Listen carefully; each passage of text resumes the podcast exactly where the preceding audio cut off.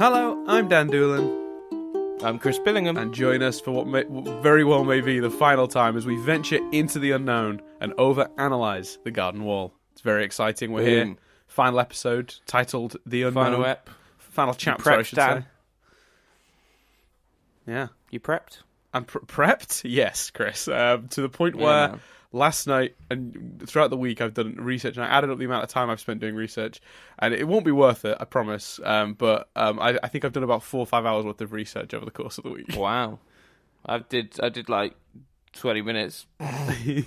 so what I've done, I watched a YouTube. I watched a YouTube video. I watched a tune of the uh, uh, tune over the garden of the unknown or whatever it's called. Tome of the unknown. I Unknown. saw that.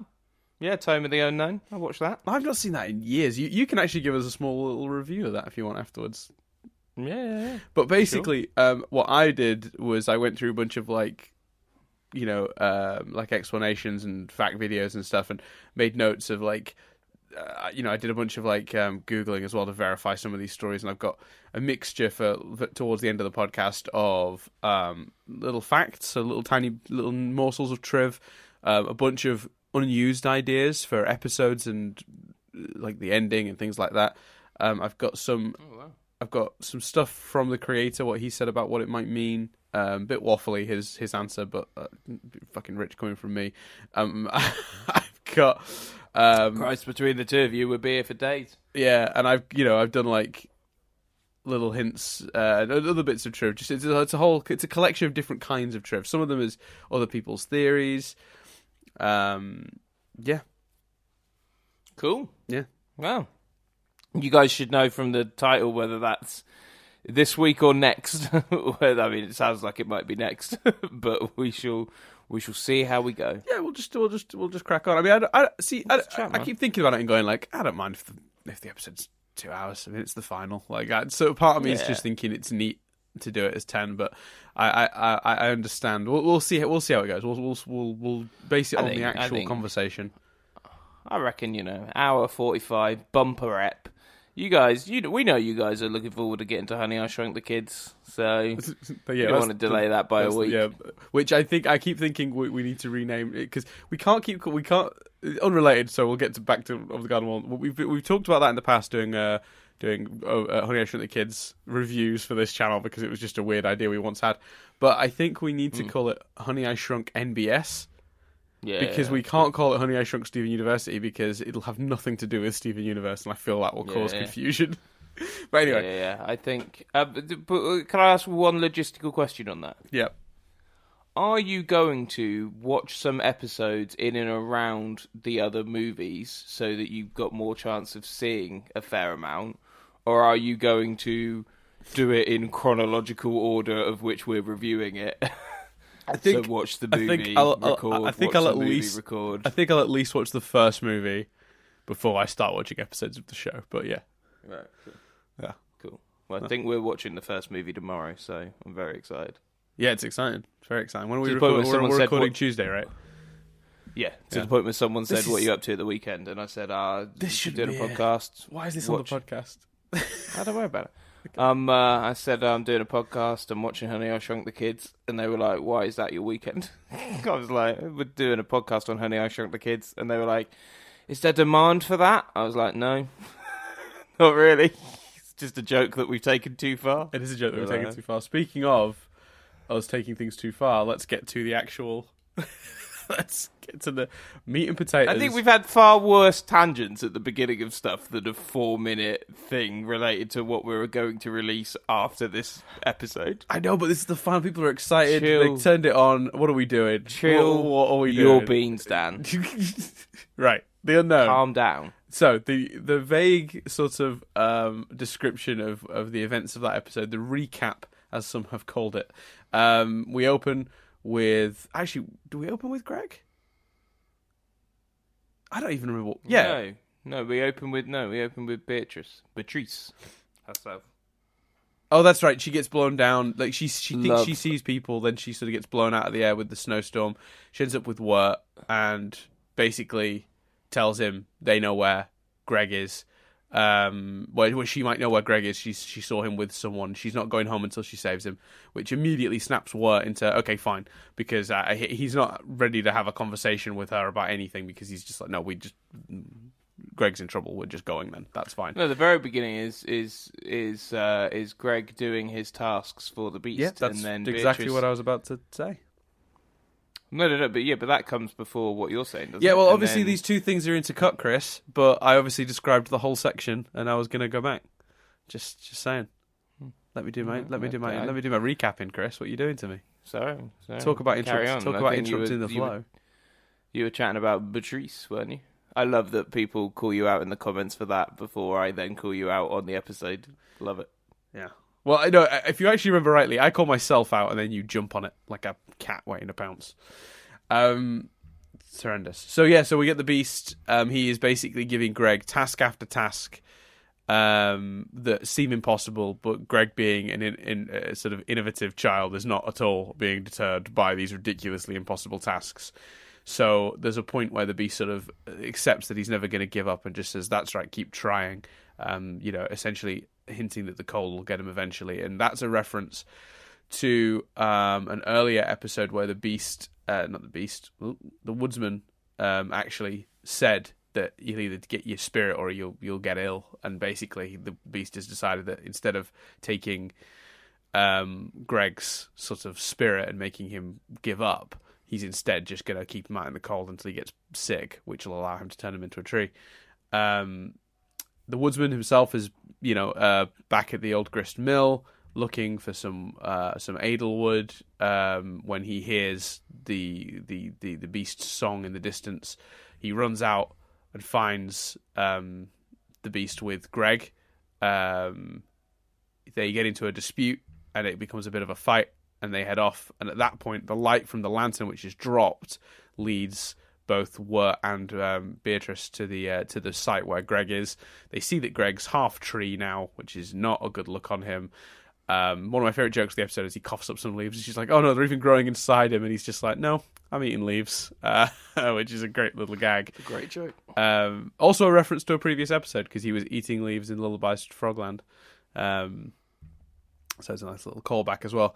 Um, the Beast and the Woodsman return, and Beast basically offers Wirt the chance to save his brother by putting his soul in the lantern and then becoming the lantern bearer. And for a brief second, Wirt's like, okay. And then he goes, wait, no, that's dumb. And realizes essentially the truth of the situation, which is that the Beast basically is the only one who seems to care about whether this lantern is lit. And that doesn't make any sense. Why does the Beast care about this lantern? And then he goes, it's almost like your soul is in here. And then he plucks up his courage to test this theory, goes to blow it out. And then the Beast sort of reacts like, no! And like, Wirt immediately knows he's right and that actually the Beast has almost no power at all because anybody at any moment could blow out the lantern. Um, and then he hands it in a really badass moment to the woodsman and is like, "I'm not dealing with this. This is your problem." And then he basically takes, he takes, uh, he takes Greg and he's like, "We're going home." But before he does that, he does give Beatrice the the scissors. Who? Beatrice. I thought she was called. I thought she was called Patrice. Uh huh. I mean, it's it's literally one of my favorite bits of this podcast. I know. So Can you wait till after the I've I've I've stumbled my way through the the intro to make fun of me for that, please? yeah, sure. sure. Sorry, you were. He he stumbles across Patrice. Yeah, Beatrice. Yeah. Um, the only good thing that's come out of this is that I now call her the correct name all the time, which is which is good. Um. Mm. It's yeah. It's uh, everyone's got to learn how to do that at some point. uh huh. You've just you've just you just did your learning to say Beatrice publicly. So Yes, correct. Um, so, so uh, Wirt gives her the, the, the scissors. There's a they have a nice moment between each other, and then he goes he goes home, and they wake up in the river they fell in the moment from after the train. Um, they're found by their friends crawling out as Wirt saves Greg. They're taken in an ambulance. They go back to the they go back to the hospital where Wirt has his finds out that Greg is fine. Um, and then has this moment of bravery where he tells Sarah they can listen to it together, the tape at his own house, and um, everyone is satisfied with that ending, as the narrator then points out, and we then get a final version of the of the song "Into the Unknown," with some shots that give us some closure for some of the characters. The most obviously important one, the one that gets dialogue, um, is uh, Beatrice getting her family back, but also the woodsman return, returning home um, finally, and his daughter was was waiting for him. Um, well, I'll get to the to that at a late, uh, you know, later on in the in this in this discussion, but. Um, yeah, we finally end on the on the frog that attained the name Jason Funderburker, um, and was finally that was finally decided this episode, uh, and uh, and he's singing, you know, singing about singing about mysterious stuff. Chris, what what what did we think? How do we feel? I feel good, man. I really enjoyed it. I thought it was a very a very neat yet wonderfully open ended ending. Mm-hmm. I think there's. Uh, there's lots to unpack. It's funny you say about the woodsman. That was sort of my immediate yes. thing. Um, we'll get to that in a second. Then we'll just, we'll make that a priority. Yeah, yeah, yeah. Um, I love that you know it's there's there's hints that it wasn't real yet. It very much seems to be a shared experience between the two of them, and the obviously the the bell is still in Jason Funderburker the Frog. Which, uh, um, yeah, which... I mean, that to me is the most clear evidence of whatever they went through not just being in their minds. Yeah, yeah, yeah. It being it being a real thing, uh, which is cool. Thoroughly enjoyed myself, Dan. Good. Should we get I thought it was a uh, a wonderful, you know, piece of ten episode television. Yeah, no, it's incredible. It's incredible. I mean, let's let's actually start with the big question. I mean, in terms of satisfaction, obviously at the beginning, you know, you were sort of, and I tried to curb this because I didn't want you to sort of, I tried to sort of manage the expectations a little bit as the season went on. You probably noticed because right at the beginning you were like, I just can't wait to get answers. That's the sort of the stuff you were saying early on, um, uh, because I think you assumed that the reason I was showing you this is because it's this great mystery that's got a full like detailed explanation and I, no, I think I just assumed it was great, and it would have to if they left right. loads of shit unanswered. Frustratingly, you, you and everyone else wouldn't think it was great. Oh, I see. Yeah, okay, yeah, fair enough. All right, there, yeah, that makes sense. So yeah, there was a point at about like episode four or five when you were starting to ask questions about about when they're going to get to explaining stuff because you were sort of seeing the clock ticking away, and then I think you just were on board for the ride. Um, do you think? I mean, do you think they like? Is it is this a they got away with it, or is this a they nailed it situation in terms of like the level of information? I think they nailed it got? because I, I don't think everything as we as we've discussed on here before, and you know countless other times with things like Lost and um, the leftovers. I don't think necessarily everything has to be answered for things to be satisfying. Mm-hmm. Um, the reality is that as long as you don't leave things unanswerable. mm-hmm. it's usually a satisfying experience, and the the theorizing and stuff um, is is wonderful, and I think it's it's some great character arc stuff. Um, I think it's it's funny because we kind of got, and um, I saw a I saw a behind the scenes clip um, which indicated that it aired over five nights or five weeks or something, sort of implying that the that it aired in in you know twos. Yes. Um, and I think if that's the case, then the especially if you view those final two parts together, such a wonderful finale. I think there was more character stuff last week than there is this week. Obviously, we got the apology um, from Wirt to Greg, but but we saw him learn and want to apologise last week. Mm-hmm. So you know, I don't. Uh, all that character work that we praised last week still stands basically, and this mm-hmm. is the.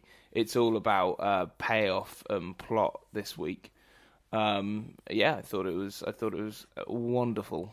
I did think I did think about that when we were initially planning this. I did think about maybe us doing the final two together because I remembered, mm. and I hadn't really watched them at that point, but I remembered distinctly feeling like the second, the, the final two was sort of one in the same. Like, yeah, very much because they're the only two, if you think about it, that really directly. It's a part one and a part two yes, more than any other episodes of yes, this show. Everything 100%. else has a kind of A, B, and C, whereas the A, B, and C here is stretched across the two. yeah, uh, but that was actually one of my pieces of trivia for later on. But yeah, it was broadcast over a single week, um, two episodes a night, wow. Monday to Friday, um, and I think that's a, a, great way to do it um, if I'm being mm. honest with you. Um, but I, yeah, so I, I, I, think I think you're right um, about like the, the this episode on its own, you could judge if you wanted and be like, oh, it's a little imbalanced. That you know they fight the beast and then it's like here's the solution to the, the character stuff, but it's like where's the character stuff? You could you someone could argue that, but I think you've nailed it, which is that really this I think is most fairly judged as a two, as a two parter as a twenty minute finale. Um, and I think if you do it that way, it's perfectly balanced. These two work brilliantly off each other. If you watch it as a whole, it's this great 20 minute thing that sets up the character arc of why they're there, the kind of tragedy of, of the situation. Particularly, you get that from the first part for for for Wirt. You realize that everything's his own fault, and he's just so he can't get out of his own way, and he doesn't realize it, and he's blaming his brother. And then to have that moment in this episode where he realizes that where he realizes that it is all his fault and that he's dragged his brother into this really bad situation. And mm. is uh, to the point he's con- he's even convinced his brother that he's responsible. The rock facts thing we'll get to that in a bit but th- he's even sort of convinced greg he's at fault. And, Yeah. and it's and it's kind of tragic to see.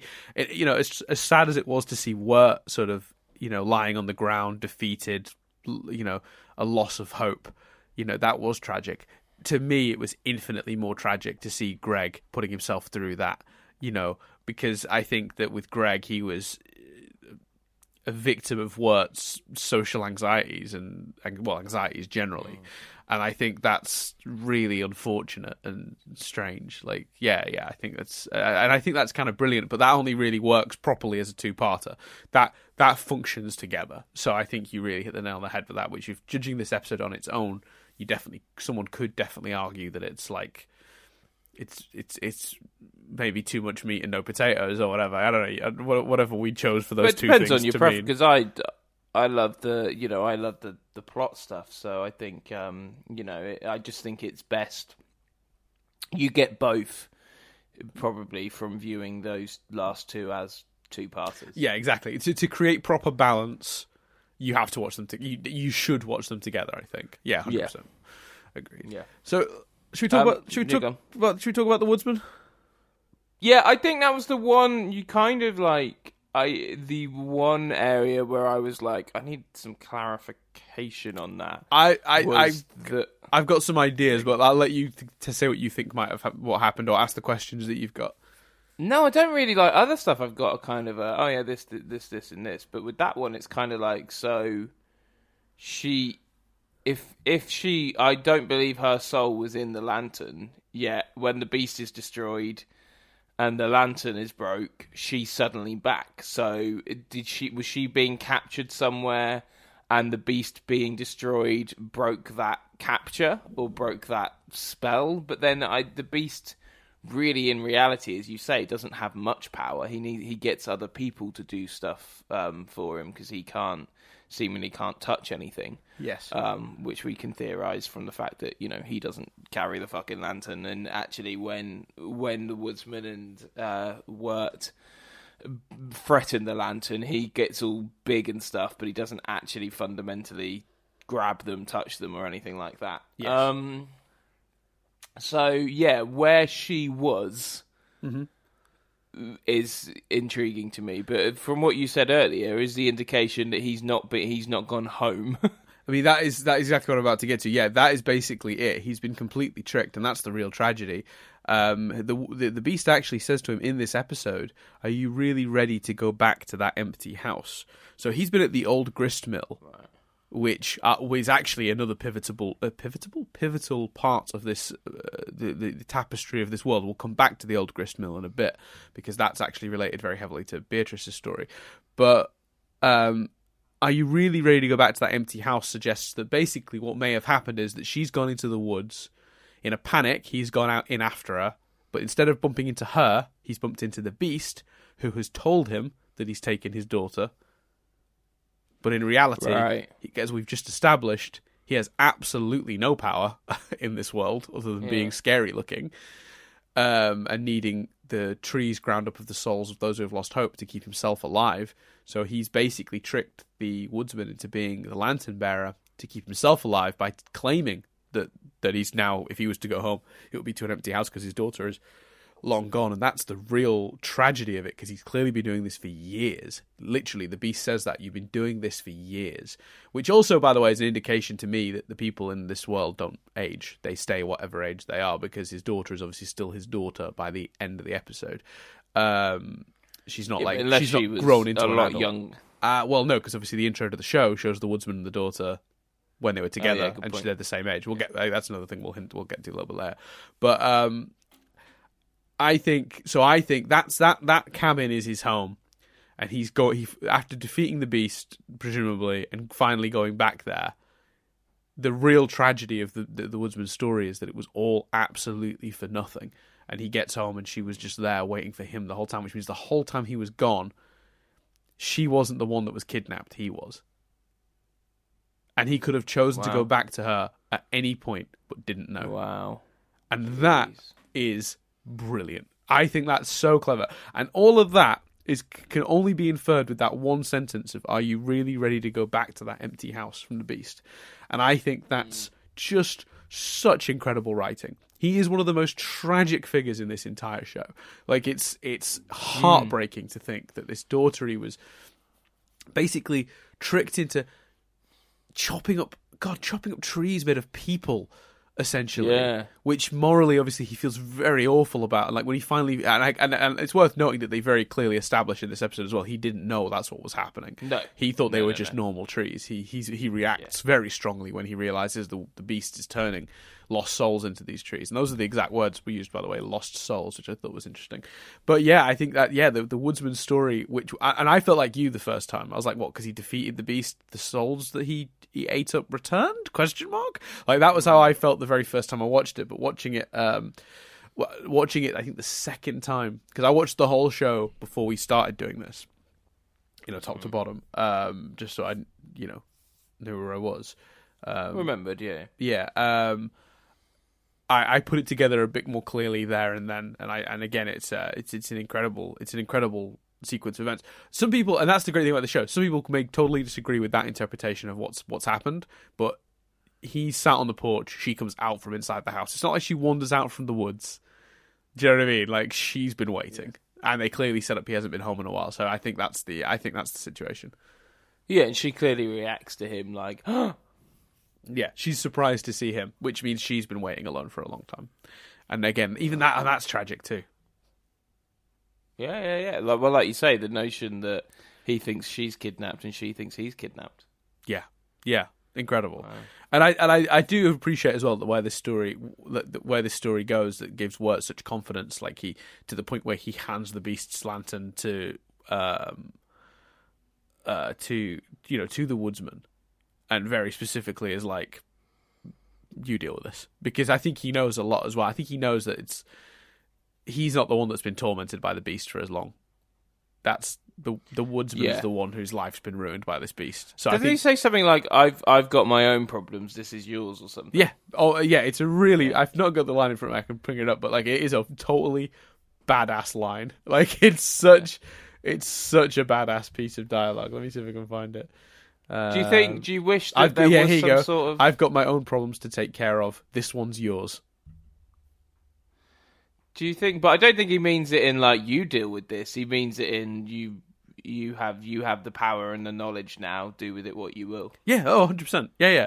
He's he's, he's he's but it's again it's such a powerful moment. It's such a it's such a it's such an important moment. It's you know in a weird way a lot of this story is about coming of age, and I almost feel like that moment. No, that's dumb. I'm not going to do that. We're not going to run away from these problems anymore. I think that is really an allegory for this journey in general. I think that a lot of this journey is about growing up and be, about becoming a, a functional adult and like learning to take responsibility for your choices and your actions and and and and uh, learning to make decisions for yourself and not just go along with stuff. And I think that's a I think Wirt handing that lantern off after realizing is a really great moment. And and, and credit credit to Elijah Wood. We don't com- compliment the cast enough here, but there's a moment when he's not as sure of his theory and his voice sort of breaks. I can't remember on what line it is, but there's a voice he almost says it twice. Um there you go. He goes, "Are you?" and his voice cracks and he clears his throat and then he goes um and then he goes, "Are you?" Because because the yeah that's it. The beast says, "Are you ready to see true darkness?" He's trying to scare Wirt into going along with it, and Wirt's like, "Are you?" Are you like? And it's this. Brill- mm. I, I'm not doing it justice. Obviously, it's an incredible performance from Elijah Wood, but it's this moment where he goes from being unsure of himself and his voice is cracking and he's not sure what he's saying. Are, are you? Where he, then he, he gains confidence in himself and he goes, "No, are you?" Like and realizes what's actually, you know, what's happening. And then he goes to blow yeah. out the blow out the lantern. And the beast says, "Don't, don't." And that's like the, that's the moment. Um, so yeah, I think what that's did you think of the, the beast? What did you think of the beast's true form that we obviously get a fleeting glimpse of? Well, And I tried to. It's so fleeting. I tried to pause that so much, and in the end, I just googled it. Yeah, I mean, I can say I've got. I, I did a screenshot. I did a. I frame by framed it until I got the perfect shot where he's perfectly lit. Do you want me to send it to you, or have you seen enough of it that you know? No, no, no. I go like Google. Yeah, I googled it. Cool. Uh, yeah, no, it's it's it's pretty horrendous. It's pretty horrendous. It's pretty. It's it's horrific. It's like his his body is made up of faces and eyes and like skulls almost. He's he's not an attractive man. Uh, I'm not. I'm not trying to be judgy, Chris, but he's. He's, he's he's a he's a horrific creature, but he's designed specifically to access a certain fear, uh, like a known like fear. Uh, you- Yeah. have you ever heard of trypophobia? No, no, no. So trypophobia is a fear of like things with holes in, Right. but it's a real. People who have this fear are horrified Right. at that idea. Like it, it like makes them physically want to vomit. They react really strongly to it, and he's just full of holes, isn't he? He's a he's a holy man. yeah. Holy in the sense of he's full of holes, not holy in the sense of religious. Um, do you think he's? Do you think it those faces and stuff? No, they can't really represent the victims, can they? Do you think, or because the the color of it is slightly, you know, edelwoody, the color of him. I mean, I guess if he's fueled by trees that are grown up of people, yeah. I mean, I suppose maybe he But gets. the, well, the only thing I don't like about that though is the implication. And I suppose it could be true, but I prefer I prefer him to be a trickster as opposed to the implication that the more souls that are destroyed, the more the more wood that bur- uh, you know, the more oil that burns for the beast, the stronger the beast becomes. I don't think it's about making him stronger, more about keeping him alive. I think he's a creature maybe made up of that stuff, and it's it's it's more his it, it's more what keeps him alive at all. Right. Yeah. Which is a really interesting dynamic because essentially, to to the beast who is made of darkness and can control darkness, and there's a point in the episode where he like surrounds Wirt in utter darkness. The idea that What if that to beat him, you you have to blow out the lantern. So the only way to beat him is to be brave in a way that most people probably would never be. What if uh, what if there's a little bit of a crossover, Dan, and Mhm. he's uh, he's Voldemort in the in the forest when he goes off as his half Albania. man, half Yeah. yeah. the Albanian forest. Yeah, okay, it could be Chris, could be. I mean, that seems unlikely. Yeah, it but, does. Uh, Um, I do like that he's a and if trickster. it, if I mean, you never know though. J.K. might retcon it into existence. I hate when people make that joke. It's the dumbest joke. I know. It's it doesn't I- make any sense. She's literally changed two. She's it. she's changed two things. One of which she had the right to do. It was in a prequel film, and the other one she was directly asked and she gave her opinion. Um, I, I don't understand. I, that joke makes no sense to me. Why that's become a meme that she just keeps going back in and retconning things makes no sense to me. Um, absolutely none whatsoever. And if anyone's about to say, "But Hermione," she didn't know they, the, the the show was separate. They happened to cast somebody of a different uh, ethnicity, and she said, that's, Oh, that's that- ridiculous. Yeah, yeah, yeah. That's and that's she said, nuts. "That's fine. I, you know, I think that's, I think that's great. I never specified an, an ethnicity. What she wasn't saying was, oh, in my head she was always. No, she was simply saying, I know, you know what, this is a whole can of worms we've opened. I'm not doing it. Um, but yeah, that that that situation really pisses me off. That that's become a running. sounds joke a little bit like you're doing it, Dan. Anyway, no, I'm I moving fe- on. It feels I'm fighting feels a little feels a little bit like uh, like I uh, I've got now I've now got you know I've got two strings to my bow. I've got Beatrice and uh, I've got J.K. retcons. I think people were upset at the idea of wizards shitting in the Great Hall, but that even that's not retconning. That's just yeah, It's not retcon. It doesn't change anything from the books, so shush. Anyway, um, so yeah, I mean, really cool actually. A little little note from on the point of hit of keeping the beast alive. At the beginning of this episode, when the woodsman is in the old grist mill, he finds those two sort of snapped twigs of Edelwood, and he starts grinding them up in the machine, which I presume is why he hangs around the grist mill. The grist mill has a machine that he can use to get the oil out of the the the um the wood, the, the you know get the oil out of the wood. Uh, but those two sticks of Edelwood he finds underneath like a cabinet. You actually see those two get broken and thrown under there in episode one. By who? Uh, I can't I think Greg. Oh, cool. I didn't have the shot in front of me, but um, I, I someone I, there was a YouTube video I saw that had both clips lined up, and I can't 100 percent remember. I saw so many videos prepping for this, so it's mate ridiculous. Like there are so many videos online going through the like uh, over the garden wall in detail. And But what did you think of all the, the Dante's Infernal Inferno Hell stuff then that's out there? I mean, this really will be one bumper episode because we're now talking much bigger. But Um, yeah, so we're dipping into some of the stuff I've got on that, but I, I th- no, I think that's great. I mean, for those who don't know, but uh, Beatrice is the name of uh, one of the characters in Dante's Inferno, and specifically, that's a character who leads. Who? Dan- no, no, no. Uh, le- le- Let me get through this episode in peace. It's the last one, Chris. Stop tormenting me. It's not fair. I did it like a couple of times. oh, you mean Patrice? Sorry, Yeah. sorry, mate. It's not funny anymore. Genuinely, genuinely confusing. Sorry, mate. Uh-huh. Yeah, you say Patrice. Yeah, Beatrice um, is named after Beatrice from Dante's Inferno. Or sorry, Dante. Well, Dante's not Dante's Inferno. Dante's Divine Comedy. Um, a character who literally leads Dante from purgatory to heaven in arguably the same way that Beatrice leads Wirt through the unknown. Um, I think that's. I think it's a very intentional reference on the show's part. Um, I think the idea is very heavily to hint that there is an element of afterlife and purgatory to the unknown. You know, where where you land on that is a very different matter, but I uh, don't- It's I- certainly a reference. I think reference and you know nod as opposed to outright hell. Personally, um, I think that um, there's no denying it. Personally, there's no denying it's you know intentional and it's it is like I say a reference, but I don't feel like it means the unknown is categorically hell.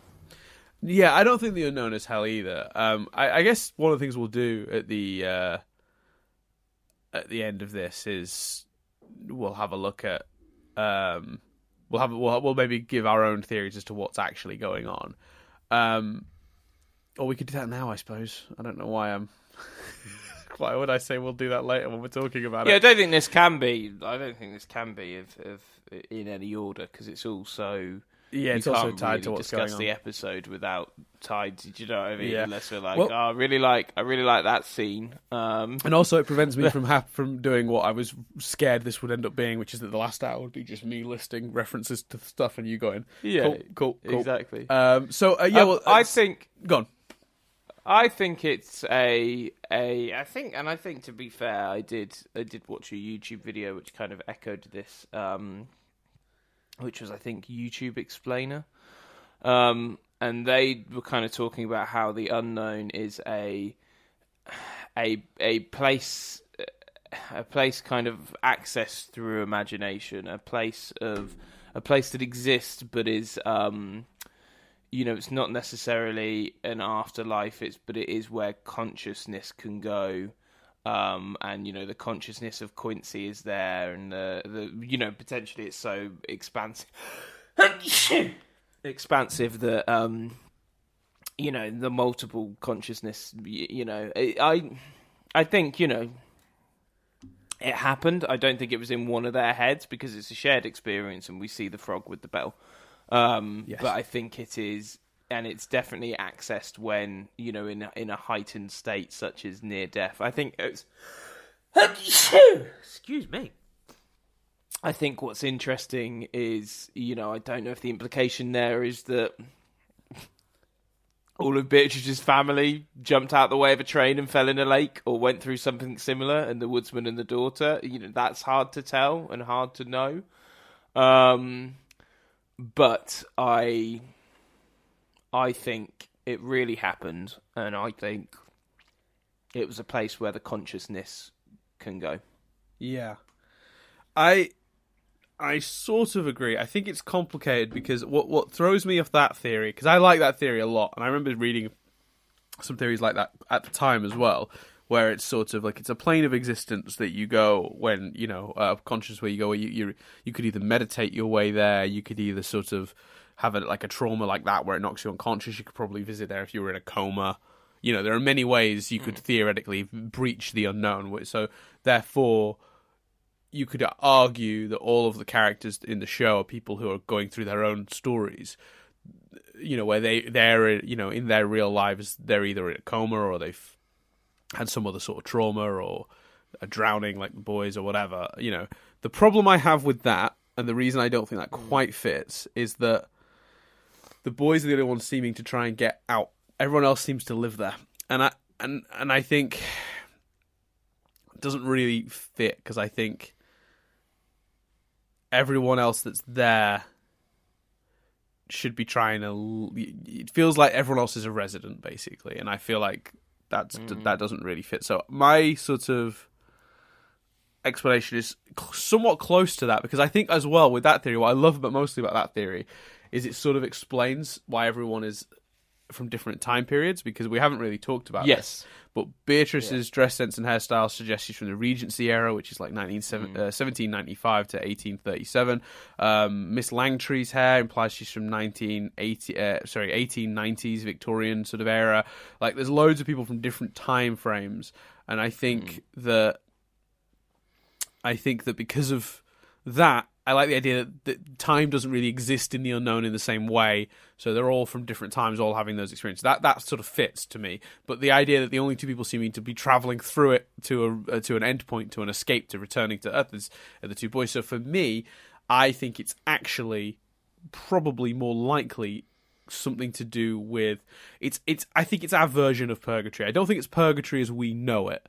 I think it is when you're teetering between life and death. I think most times, nine times out of ten, you end up like if you you know if you've had a horrible accident or you you know you've been poisoned or whatever. That moment when you're teetering between life and death, I think I like to no, not like to think. I think that the my, I like to think as an explanation for the show that what's actually happening is that all these people are teetering between life and death, but the people who have made residency there are the are the the ones that are not getting out, the ones that have had a more serious incident happen to them, something they're not likely to be able to escape from.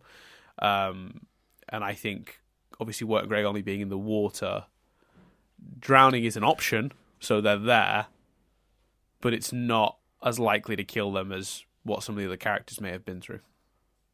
Could Um, you make an argument that the that the Greg the reason Greg and Wirt are trying to get through is because they're lost souls, um, in their in their kind of own ways, I guess, and that maybe everyone else's consciousness they're hanging around because they you know they've either they're not lost because they've they've come to the end of their life or they're accepting that they're going to die or something. Because I know some of them are young but in the time periods they're placed in mm-hmm.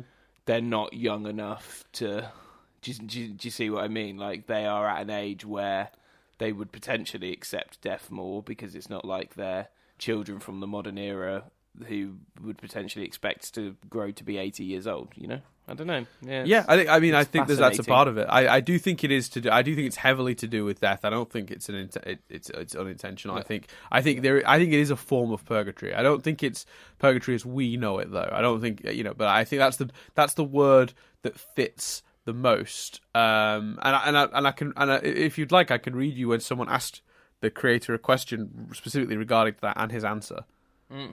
Um, please do so the question asker says, so I interpret the series is that the unknown is where your soul goes when you're between life and death. So it's not a metaphor, it's a real place because Jason, the Fund- Thunderberg of the Frog, brought back the magical bell he swallowed. Um, and we see that the characters from the unknown continue to exist after the boys wake up.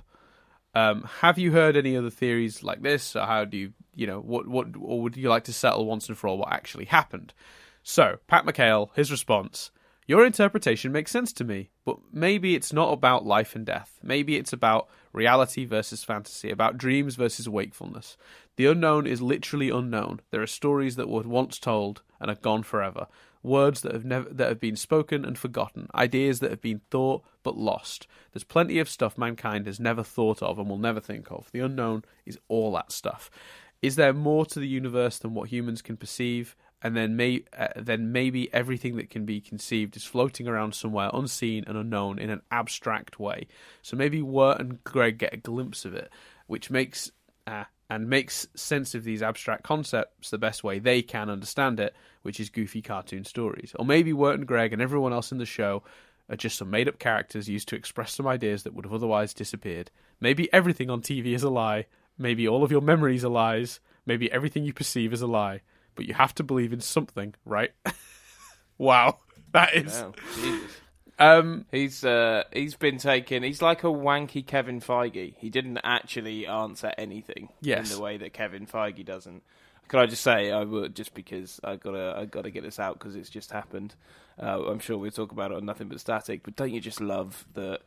Clearly, Disney, Sony, anyone else connected doesn't doesn't you know doesn't doesn't play Kevin Feige's game. Kevin Feige the other week it was like asked if they were going to Comic Con and he went apparently he answered even confirming or denying whether we're going to be at Comic Con is a spoiler for Avengers Endgame. And then Disney Plus is just like Falcon and Winter Soldier series, uh, Loki series, like Hawkeye series. It's like, oh really? But whether you're going to Comic Con is a spoiler, but the fact that all these fuckers have TV shows isn't cool. yeah, well, they didn't actually announce the Hawkeye one. That's a rumor. They they didn't announce that at the, at the No, I- Disney Plus at all. It's interesting. Anyway, um, No, but they but they have but they have announced a logo for two characters who are spoilers meant to be. Yeah, oh, yeah, 100%. Snapped. Yeah, yeah, yeah, yeah, hundred percent. Um, so, uh, yeah, so in terms of uh, Pat McHale's answer, I, I think he's essentially saying there it could be, a, you know, let it be whatever you want it to be imagination wise. For me, it there are too many Absolutely. references to death and afterlife. I think I do think it is some sort of between life and death world, or or maybe even it is just the afterlife. That is just what happens when you when you die. You go into that space, um, and that's why all those people are there. You know. Um, you know, it's not a coincidence that Quincy Endicott's name is on that gravestone. No, but I think if it's directly the afterlife, it would have been um, trickier almost for them to get out of it. Not if you're just sort of like passing through if you're sort of near death. Like maybe that's the difference between the boys passing through and all the other people who appear to be residents. They can't choose fits- to go home. no, They've yeah, died. The boys are near death, so they're they are passing through. They're travelers. You know, they're they're getting a glimpse or of they it. or they've chosen to, you know, it's that really kind of um, Yes, that beautiful as well. line from her from Ye- Nicholas, um, the yeah, nearly headless Nick in Harry Potter. Yes, where he says he says something. Harry's like Harry goes to find him after Sirius, and he's kind of he basically indicates that the brave people move on, and you know actually choosing to become a ghost is a um isn't I can't remember what he says, but it's it's beautiful. Maybe you know these people have chosen to live in purgatory, like nearly headless Nick essentially did. Yeah, no, I that that that was part of sort of the theory I initially conceived about it as well was the idea that they've cho- there's a choice to be had. There's a choice. You get to this place, the unknown, and you can either you go on and then it's heaven, hell, or whatever you want to, whatever kind of afterlife you want to imagine, or you could choose to go. You can, you know, you can choose to go back almost uh, if you're in a if you're in a if you're in a nod if you know unless your death was very final you can you know you can your spirit your soul whatever can choose to go back which is why Wirt and Greg are referred to as lost souls. You know, they they've not decided to stay, they've not decided to move on. They're sort of in the middle of that, um, so they're lost. So, but what do you think happens to the people then uh, in that scenario that the beast turns into trees? I guess their souls are destroyed. They don't get to move on. They don't get to stay in the unknown. It's quite tragic. It's quite Dark. It's very dark. But the show is pretty dark. And I think what's interesting as well is there's a shot, I think it's in this episode, of the woodsman having cut down a tree and it's hollow. And the implication of that being that when the beast turns you into a tree, he hollows you out, is that's a pretty haunting idea too. Yeah. Mm. Mm. um, what did you think of the montage then? Well, uh, the montage we'll get to. uh, There's a ton. I've got some stuff from the middle of the episode we should talk about, if that's okay. Okay. We'll, we'll, we'll, we'll try to do the rest of the episode in some sort of order. So, um, did you like the idea of the, the beast trying to get Greg's hope and then giving up and then just making him too ill. Yeah, I think there's. I think it's what's interesting about that is like everything else is very integrated and embedded, and fundamentally with that, it's he uh, he's never going to destroy. This isn't a criticism because they embed it well, but he's never going to be able to destroy Greg's spirit, which has been hinted at throughout about you know when you give up hope, blah blah blah blah. blah. That that that notion of you know give up all hope, you you give yourself over to the beast has been truly put into everything. Yes. There's an element of oh yeah no, but you can also you can also get ill. You can also get a cold. Cool, and maybe that's been embedded more than that one line you referenced earlier. But it almost feels like a oh shit, he's never going to break Greg's spirit. Ah right, yeah, he can do it. He can do it if he's ill too. Yep, yep. Cool, cool, cool. Yeah, cool. I mean, um, I think it's. I can't remember which episode the quote is from, but the exact quote is "Fall ill or lose hope, and your life shall pass into his crooked hands." Um, and that's. Uh, I think the Woodsman says that, and it's like five, four episodes ago, three episodes ago. He so they do set it up mid-season. They don't set it up like you know this episode or the one just. No, I know, it. but and there, and there, there might be other lines that really set it up. I think the the woodsman saying it is slightly problematic because, but he didn't know. Do you know what I mean? He didn't know they were the trees, but he knew that if you get ill or give up hope, you end up with the beast. And- Oh yeah, was it? So was it the Woodsman? Maybe it wasn't the Woodsman. I've I've made a note of that, but maybe I've made that wrong. Let me just go back because that's a really good point. Let me go back because I'm wondering now if it's um, Songs of the Dark Lantern. in the the people in the the people in the uh, pub or something maybe. Yeah, that's what I'm wondering. Uh, let me see. the quote you should be able to find, shouldn't you? Yeah, it, for some reason, Control Fing that didn't bring it up, which is annoying. There you go. Um, no, it's it is it's it's the Woodsman. He- it's it's it's in the episode, the ringing of the bell. Before they go to Auntie Whispers, they bump into the Woodsman, Mm. don't they? Um, and Oh, he, yeah, yeah, And he says the beast knows your presence. Re- he's ready to claim you as part of his dark forest, but only if you give up. Um, and then he says, "Keep hearty in both body and spirit, and you shall be safe from him. Fall ill and lose hope, hope and your laugh, your life shall pass into his crooked hands. Children, please heed my war- please heed, please heed my war- warning. Beware of the beast." And that's when the beast shows up and says, "Woodsman, we should talk." Although you're right, then that doesn't actually make any sense because he clearly knows. I think we found a lot. Or at least knows enough to put it together. He's been doing it for years. Do you know what I mean? God, another another child's soul's disappeared. Oh well, at least there's another tree. Yeah, that's claim you as part of his dark forest, but only if you give up. Keep hearty in both body and spirit, and you shall be safe from him. Fall ill or lose hope, and your life shall pass into his crooked hands. Children, please heed my warning, boys. Beware the beast. I mean, that's compared to this week when he was like, "I didn't know." It's like, wait, well, you did. I mean, it's very clear you did. That's a, yeah. I think we found a small, small plot hole. It's a very specific warning, isn't it? Yeah, he literally says this week, "I didn't know. I didn't know this is where the uh, the Edelwood trees came from." Would it have mattered? Would you have just let your daughter's spirit burn out forever? Feed the lantern? No. Hold your tongue Didn't or say something like she your wouldn't have wanted this or something? Yeah, she. There you go. Yeah, yeah, she would not wish this. Bizarre. That is bizarre. Comment below, I guess. Yeah, we, those two things don't fit together. That's really annoying. Uh, yeah, so um, I think that's a really cool. I think that the, the idea of that's how he beats Greg or has to beat Greg. It says a lot more about Greg than anything else, and I really like that the implication. yeah, and I loved the gag as you referenced earlier. Nope, I'm just eating leaves. Yeah, which is brilliant because I think it's Lullabies uh, in Frogland, whatever it is. That episode when they sort of camp out before um, Beatrice sneaks to sorry, not my not my mic. Uh, when before she sneaks out to Adelaide, shush. Um, he's they're, they're over a campfire and Greg is like roasting leaves on the end of a stick the way you'd roast marshmallows, and then he tries to eat them, and it's just sad and grim. Um, but yeah, it's a great little thing. Uh, well, do you think that they forgive or that Wirt forgives Beatrice too quickly? Some people have said that. I don't agree with that myself, but I was curious what you thought about that because you No, you, you had a lot invested in their relationship. No, I don't think he. I, I think he. I interpreted it as the the realization of how he treated Greg made him realize how he might have been quick to judge um, Beatrice and not give her a chance. She was very clearly yelling after them, very clearly distressed. She clearly also, don't forget, she's just she's literally just saved his life and put him in the protection of her family. So if she didn't care, she wouldn't have done that. And I feel like when he says to her, "Thank you," he's thanking her for all she's done. Right. cool. Yeah, I think that's fair.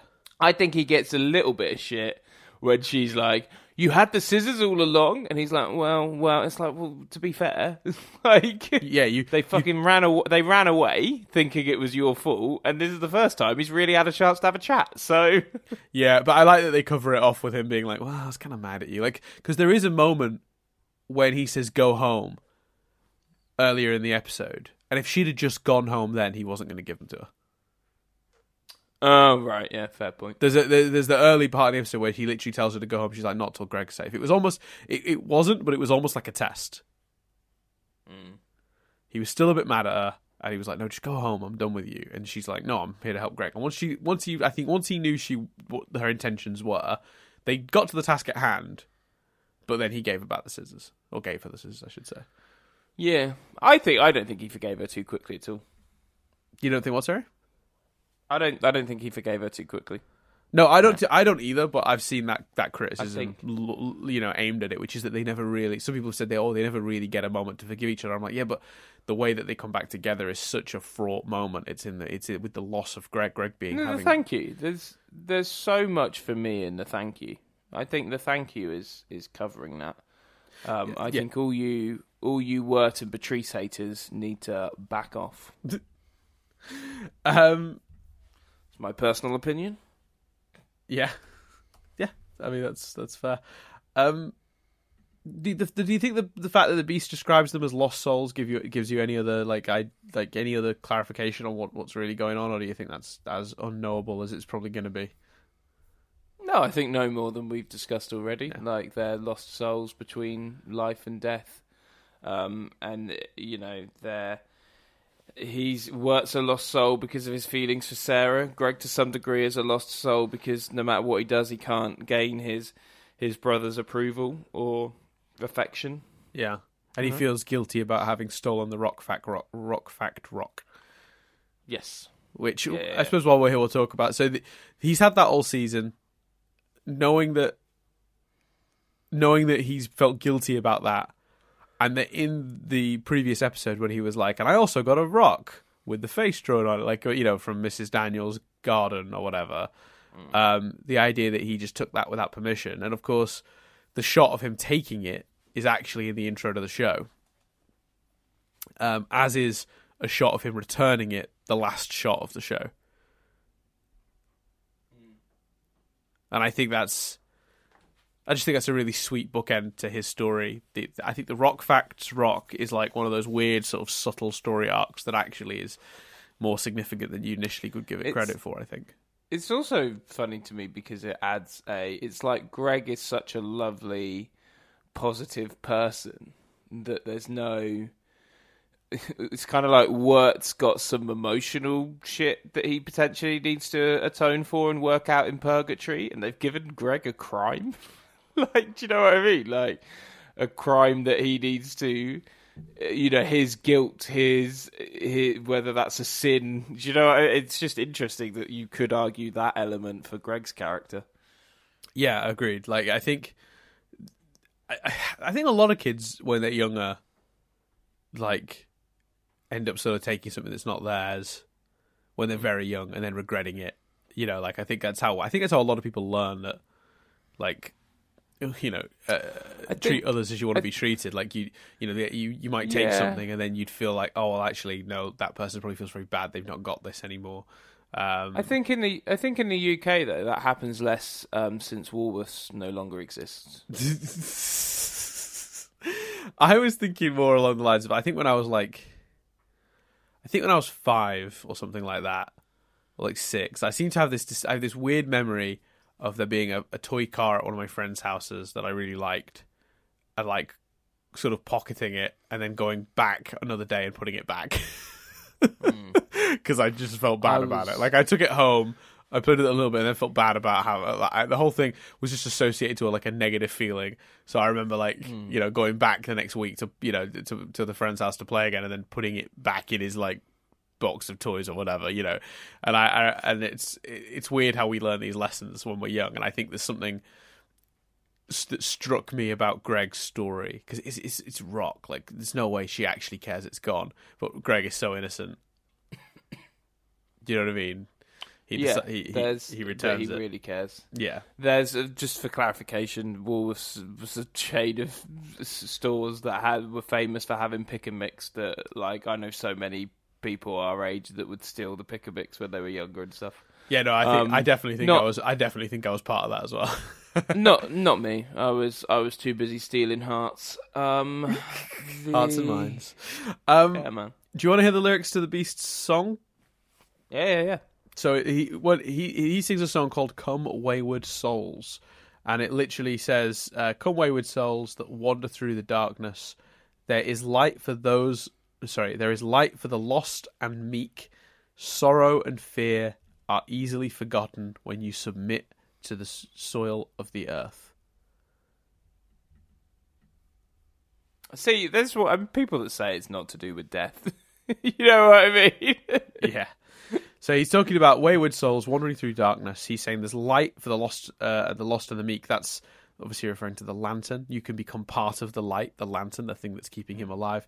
Um, sorrow and fear are easily forgotten when you submit to the soil of the earth, which is essentially saying, you, whatever you're feeling sad or scared about as a lost soul, it'll be easily forgotten if you just submit to to to to, the, to becoming a tree, to becoming a tree, and I can have you chopped down by a person I've tricked and then fed into this lantern here. That's that's what he's saying. It's quite direct. It's quite direct and dark, and it's it's it's got so many obvious connotations of you know being buried and like you know mm, um, disintegrating into the the dirt and stuff like that. Yeah, agreed. Um, there's another song that's sung. Um, I think this is was this the one that they're sung when they when they're coming out. This is so. This is one.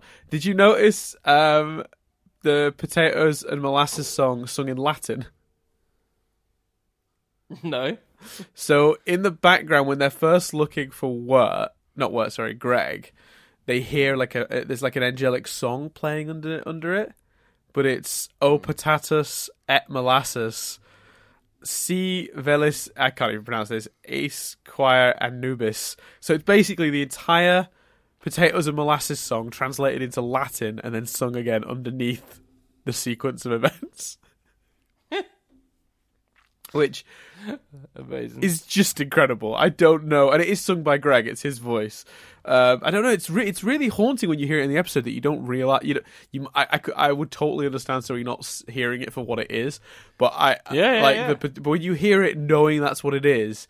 You're like, oh my god, it's literally potatoes and molasses, and it's not even that subtle. It's like really out there, but because it's in Latin, I guess, and it's, it, it feels more like ambient music, and it's building up the tone really well. I guess you're not paying as much attention to its existence, but I thought that was really cool. just maybe just me being a nerd, but I thought that was awesome. That's awesome. Um, and actually, one note about the uh, the the Come Wayward Souls song, um, it's actually sung to the tune of "Oh Holy Night," Mm.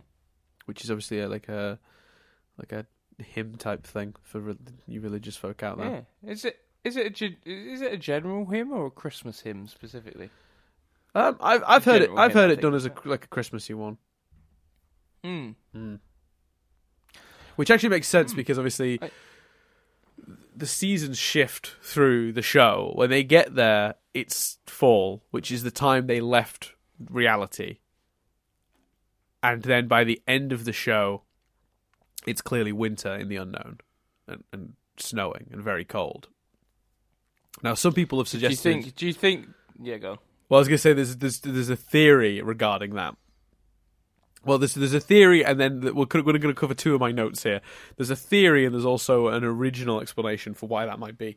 So the original plan, or one of the original ideas, was that when they returned from the unknown several months would have actually passed in reality, and they'd have been lost that whole time, and they'd have come back, and it would have been Christmas, and everyone would have been like, "Where have you been?" Um, so that's the reason that the season changes because they were going to come back at Christmas in the real world. So it was going to have gotten cold, and then they'd be back, and it would be Christmas in the real world. They obviously dumped that Nah, idea. but but we'll get to that. But yeah, mm, yeah. I wouldn't have liked that either. I wouldn't have liked that either. No, hundred percent. Um, I think that would have made made, made for more uh, more expl- They'd have had more splaining to do, and it wouldn't have got us to the point, which is seeing him talk to Sarah. But anyway, well, that's another another moment to talk about in a little bit. Um, but what I think is cool about it is some people have suggested the idea is now that because it gets colder and colder, it's actually hypothermia setting in in the real world, which is a really neat idea. And I, I, I that's headcanon for me now. That's like 100% Yeah, it's much neater. So much neater and works a I lot. like the notion. I way prefer the notion that they weren't technically under that water for too long.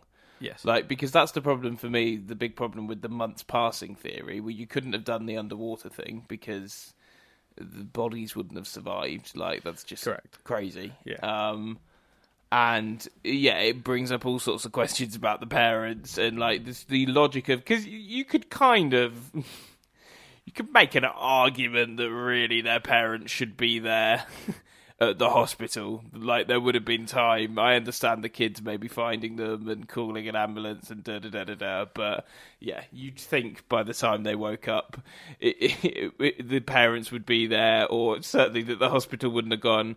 Oh yeah, they're waking up after this really horrendous thing. Yep, you you all go in in your Halloween costumes and wait. Yep, that's just what that's just what they're going to need when they wake up. Um, so yeah, Yeah. uh, it's already stretching that a little bit. That first notion would have just stretched it way too far for me. Yeah, uh, but thankfully, I think it was kind of like an an early idea, um, and I think that's okay. So, um, let's talk a little bit about like the the sort of after they're out of the woods stuff. Um, for well, first of all, I suppose we quickly hit the the song. So there's a song that plays while they're in the um, while they're in the in the hospital. Um, not not in the hospital, sorry, in the ambulance. And the lyrics are: "One is a bird, two are the trees, three is the wind in the leaves, four are the stars, five with the moon, smiling up uh, down upon thee." Um, and then it carries on in the in the in a vinyl release they did, but not in the show. But it's six of the fish, seven at the reeds, brushing the soft bellied breeze. Eight other roots firm in the ground. Deep is my love for thee. Deep is my love for thee. Even. Um, I don't know what we can glean from that one. That one seems a bit more. Uh, Well, it seems to be referencing, you know, Beatrice, um, the fish, the the trees. It just seems to be referencing stuff from the show. Yeah, yeah, yeah. I mean, a lot of the visual, the imagery is like so: bird, the trees, the wind in the leaves, the stars, the moon. These are all things we could see in the woods. I suppose the fish, the reeds. Yeah, I guess you're right. So it's just more of a list of shit we saw. Cool. The working title of the Well, of the of the song. What's interesting though is that is a song. Uh, that song is sung by Shirley Jones, who is actually Beatrice's. Sorry, Beatrice's. You got it. You got me. You got me. You did it. Is that was that? Has that been the game all along? You keep saying it wrong until you get me to say it wrong one more time. No, no, please don't think there's any thought beyond annoying you. Yeah, well, it's working. Beatrice's mother, coupled with um, uh, coupled with the final line of the song, it could be deduced that Beatrice's mother sang this song to her, maybe. Um, so yeah, I think that's Yeah, yeah. especially because it ends with like uh, "Deep is my love for thee." It's nice. Maybe. Although if I'd if I'd been turned into a donkey and you know then got unturned into a donkey, I wouldn't be like one is the garden, two is the donkey, three is the trees. I'd be like one is the garden, two is the donkey. Yeah, you remember when you got turned into fucking donkeys? Yeah. Jesus, Patrice. So, but yeah, that's a nice notion still. Yes. Um, a couple To be of fair, they seem fairly they seem fairly casual about the whole thing anyway, to be fair. Remember when you turned us into birds? yeah, I guess after a certain amount of time, if it's all worked out in the end, it's kind of like I suppose you could laugh at that. Um, yeah. So I wanted to very briefly talk about the name for the frog, Jason Funderburker, because what I think's really nice is in the previous episode, Greg asks Wirt to help him name him, and he doesn't. He's no, I'm not interested in that. What? No, sort it out yourself. Choose a name yourself. Then the show continues with Greg choosing name after name after name, not settling on any of them. The second Wirt chooses a name for the frog, Greg decides that's the perfect name for a frog. Oh yeah, it's very sweet. And I think he was just waiting for Wirt to help all along. Ugh, in so many ways. It's so beautifully written. Isn't that great? Like I only got that on this rewatch, but I was just like, that's actually perfect. Like I love how sweet that is. Because And obviously the great gag of like the real Jason Funderburker being like, huh? you mean me? No, I mean the frog. Like it's great. That's a really good gag. And obviously, um, it's it's my frog, our frog, uh, our frog. Yeah, yeah, Um, yeah. No, our frog. Yeah, yeah. When when we're while we're on uh, a hospital scene, obviously, Dan, Uh-huh. Sarah's not got a tape player. So, do you think they are more Modern than closer to the modern day than than See, realized? when I first heard that line back in the, the my, my probably my original watch, I think I made that I drew that conclusion. But having rewatched it multiple times since then, everything from the weird boxy cars to the horrible wallpaper in the house at the party, it's all screaming 70s, 80s, or very early 90s at the latest between them. Nothing beyond that. So I think the furthest you could push it is early 90s when I guess cassette players were less prevalent but not on not like not like no one had them. Do you know what I mean? That's my assumption. Because everything else is pointing to further back in the past. Like I said, from the design of the, specifically the design of the cars struck me the most. The police car, particularly, it's very old and boxy. Yeah, I think, and like I said, when they're in the house, like oh, the design of the house, like it's all very sort of I mean, almost seventies. Some of those stuff, like the like the wallpaper of the house and that. So for me, I still think it's further back in the past, but I would absolutely understand somebody suggesting that it was more modern as a What, you think she of just can't line. afford a tape player or something? What's that, sorry? You think she just can't afford like a tape player or? Yeah, or she just doesn't listen to a lot of music, so she doesn't have one. I don't know. Yeah, maybe. Or maybe it is like I said, nineties, where they're becoming a little bit less prevalent. Yeah, and uh, Wirt, Wirt is clinging on to his his life before his um, new dad and brother by clinging dear to the, the things he used at, at the time before then. Yeah. Hashtag deep. Hashtag Chris thinks he's deep. To be fair, I yeah, I think I was probably someone who who clung on to tapes a bit. It's crazy, like the the the cassette tape revival and the VHS tape revival is nuts to me. But anyway, It's true. This is true. Um, especially the VHS one, where it is categorically not a good way to watch films. Yeah, no, it's horrendous. Absolutely horrendous. Um, do you like the idea that, by the way, we didn't mention this, but do you like the idea that to get out of the unknown, he just had to accept, he had to, he had to just decide that he was going to face his life and face his like choices? I don't know if I. Because they, they don't do anything to get out. He just decides I'm going back to face my problems, and he and and Beatrice is the same. You know, she's going back to face her family finally. But do you think it is that? I, just sort of viewed it as he just feels he feels confident. He feels. I suppose it's the same thing, but like he's. It's more. It was for me more about him loving Greg and deciding to look after Greg, and he goes back to- mm-hmm. essentially to rescue Greg. Yeah, They don't both immediately wake up.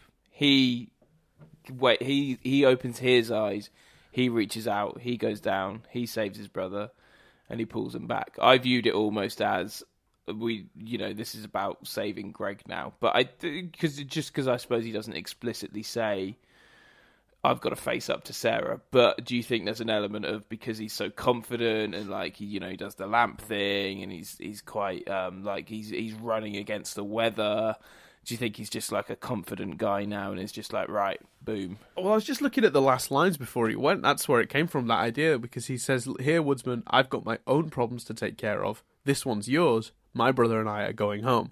So to me, it was like, I've got course correction to do here. I have been cowardly and I've been blaming my brother. I need to get back to my life so I can make better decisions.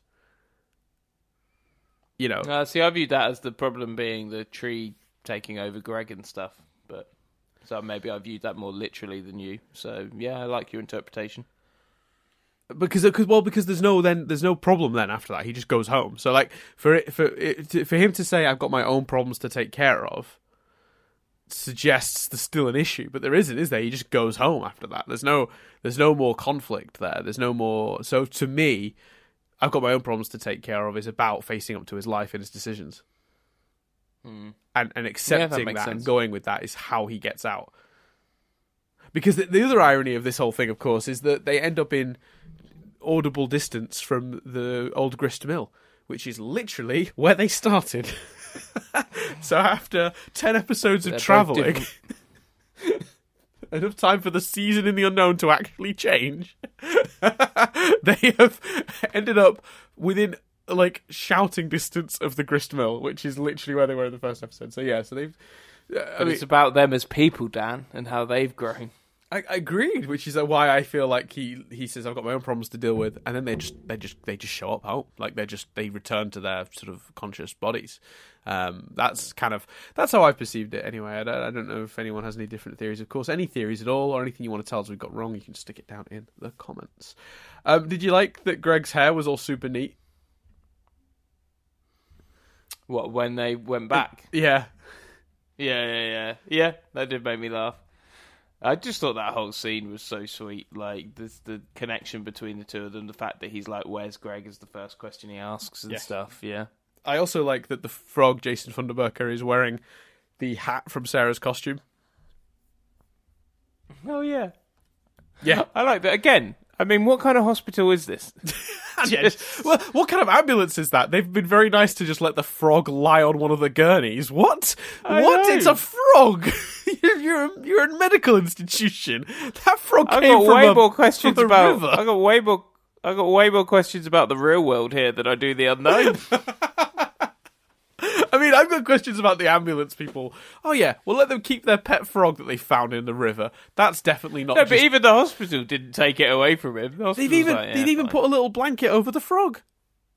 yeah. Madness. Did you notice that Jason Funderburker was holding hands with the bird girl who who clearly liked him in the previous episode? I didn't notice that. That's cool. That's So, sweet so in the previous episode, the girl in the bird outfit, when he when she he stopped when Sarah was like, "You can stop holding my hand now," she was like, "You can hold my hand, Jason Funderburker." Like it was very, it was very like, Oh, yeah, yeah, sweet yeah. and awkward. Well, in this, if you look at that, the shots of them together, uh, or the, the shots in the hospital, in every one of them, he's holding her hand. Oh, that's sweet. I think that is sweet. He's, I mean, and the thing is about the J, the Jason Funderburker thing. This whole like we make jokes about he's the complete package. That's hilarious because he's just this weird sort of guy. But like, I think to Wirt he is the complete package because I think he's everything Wirt wants to be. I think he, he that Well, he's confidence, confident. exactly. Yeah. And I think that, um, I don't think that's.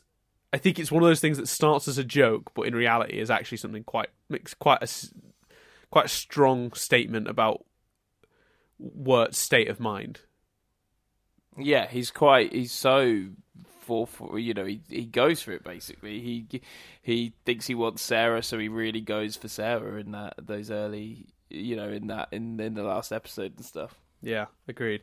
Um, did you like that there was a bit of there was a moment of almost reverting back to form with the tape that he fights? So straight away he goes, "We'll listen to the tape together," and then he goes, "Oh, "Maybe we'll listen to some other stuff first, and we'll build towards the tape." And then like he he goes back on that and goes, "Oh, we could listen to the tape." Like it was he almost had like a moment of where he regressed, but then he fought it. Mm. I think Um, yeah, I thought I thought that was more. I I think I just viewed that more as a gag. I found that um funny. I think um like you say, it reverses in the end, and also like just because he's got, you know, I think getting the confidence to to speak to her and tell her he like and ask her out essentially is one thing, and getting the confidence to go. Here's this strange tape I made you with clarinet is uh, is another. cl- cl- clarinet and poetry. Yeah, exactly. yeah. Okay, so let's talk about the ending tags. Um, there's several of them, Mm. uh, and what I love is the narrator, who we haven't heard since the first episode, who blatantly is Jason Funderburker of the Frog, says now the story is complete and everyone is satisfied with the ending, and yet over the garden wall. And I love that because first of all, it's a joke. The story's complete and you're all satisfied with everything. Like it's almost a knowing nod to the people who might be like, "Give me the answers." You know, um, what exactly is the unknown? You know, um, it's called the unknown. It's the clue is in the name, but um, you know, it's almost like a, a wink to the idea that not everybody might be satisfied with this ending. Uh, but then it goes into say, and and yet over the garden wall, and then we get a series of tags related to other characters. Um, the fish that was fishing finally catches something. One of the black turtles. Um, I don't have much to say about that other than he looks very happy with his with his catch, and I'm I'm happy for him. Yeah. Uh, we pleased for the fish.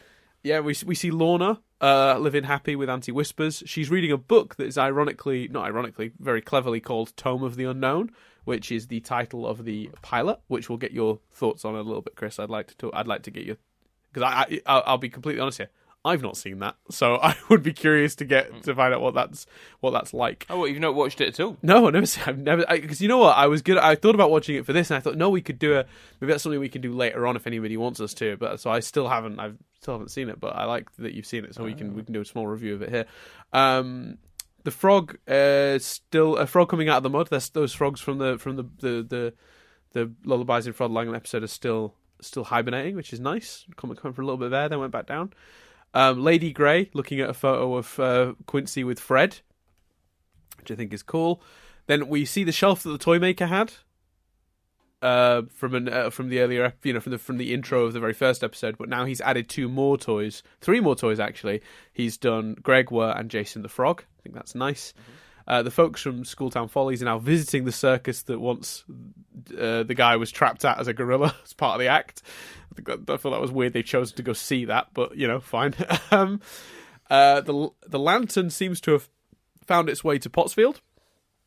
Um, it's at the it's at the Enoch's feet. We uh, see Enoch actually as a black cat, which, ironically, in the very first episode, um, we see a black cat moving around pumpkins in a cart.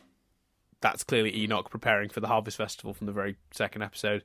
Um, now we know that Enoch is a cat. There's also actually to step out of that. Another note I've made is that if you watch the Harvest Festival episode, of the Hard Times at the Huskin Bee, when they first get into the barn where all the, the the pumpkin people are dancing, two of them are dancing with a black cat, and then it cuts away, and a few shots later it cuts back. The black cat has vanished, and then a few shots after that, the big giant pumpkin starts to move. So they clearly illustrate that there's a there's a there's a black cat controlling that giant thing. Yeah, yeah, yeah. The cat is gone and and to do that. It's pretty cool. Um, Yeah. and and then we get to one of my absolute favorites, which is Beatrice's family lived in the old grist mill. The the old grist mill is their home, and that's why their dog is the monster in the first episode. It's all, it all comes together, but in like eight different pieces. So in the very intro to the show, uh, which I asked Chris to rewatch before we did this, you see human uh, Beatrice Mm. with the dog, the the brown and white dog from the first episode. That at them, I know they're not at the mill; they're just in a meadow, aren't they?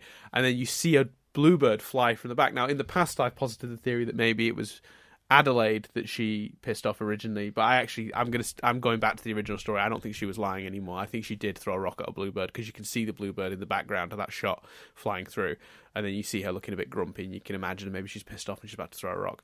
So I think I think that is very much what happened. I think directly.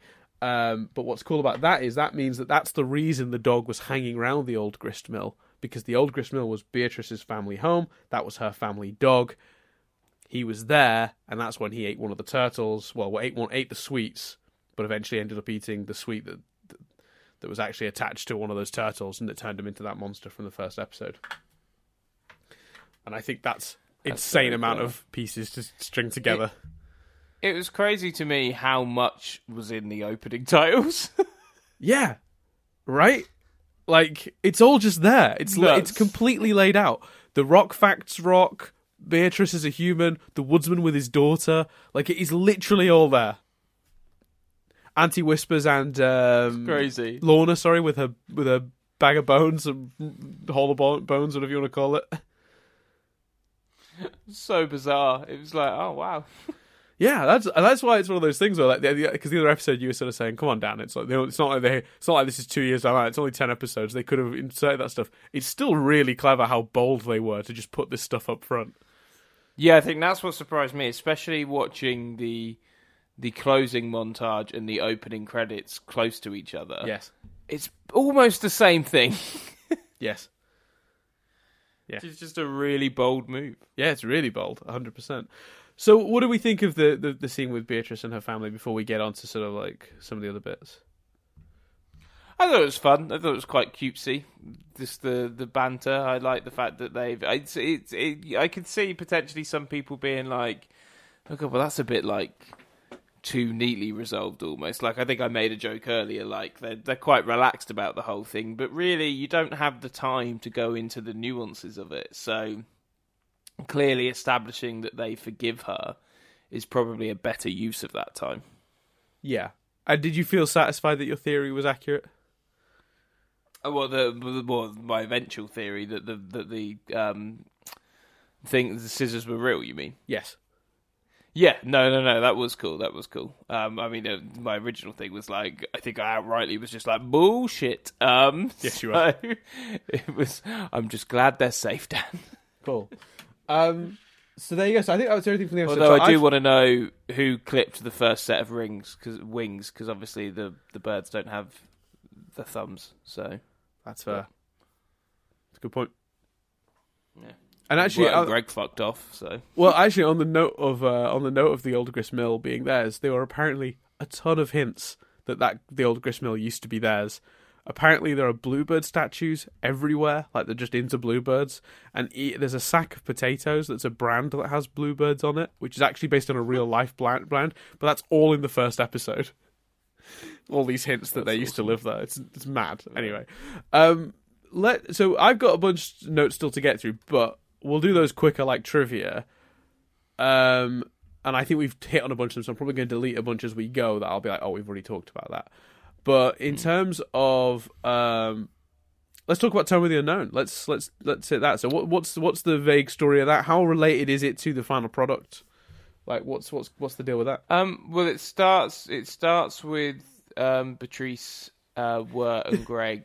They're already together, walking. Yeah, they're already together. They're not seemingly lost. They're looking for the Tome of the Unknown. Right. And then they go into a garden and find a car made of watermelon, I think. And there's like I've seen that singing, still. Singing mango or singing pumpkin or something. Right. Uh, and they decide to drive to the city.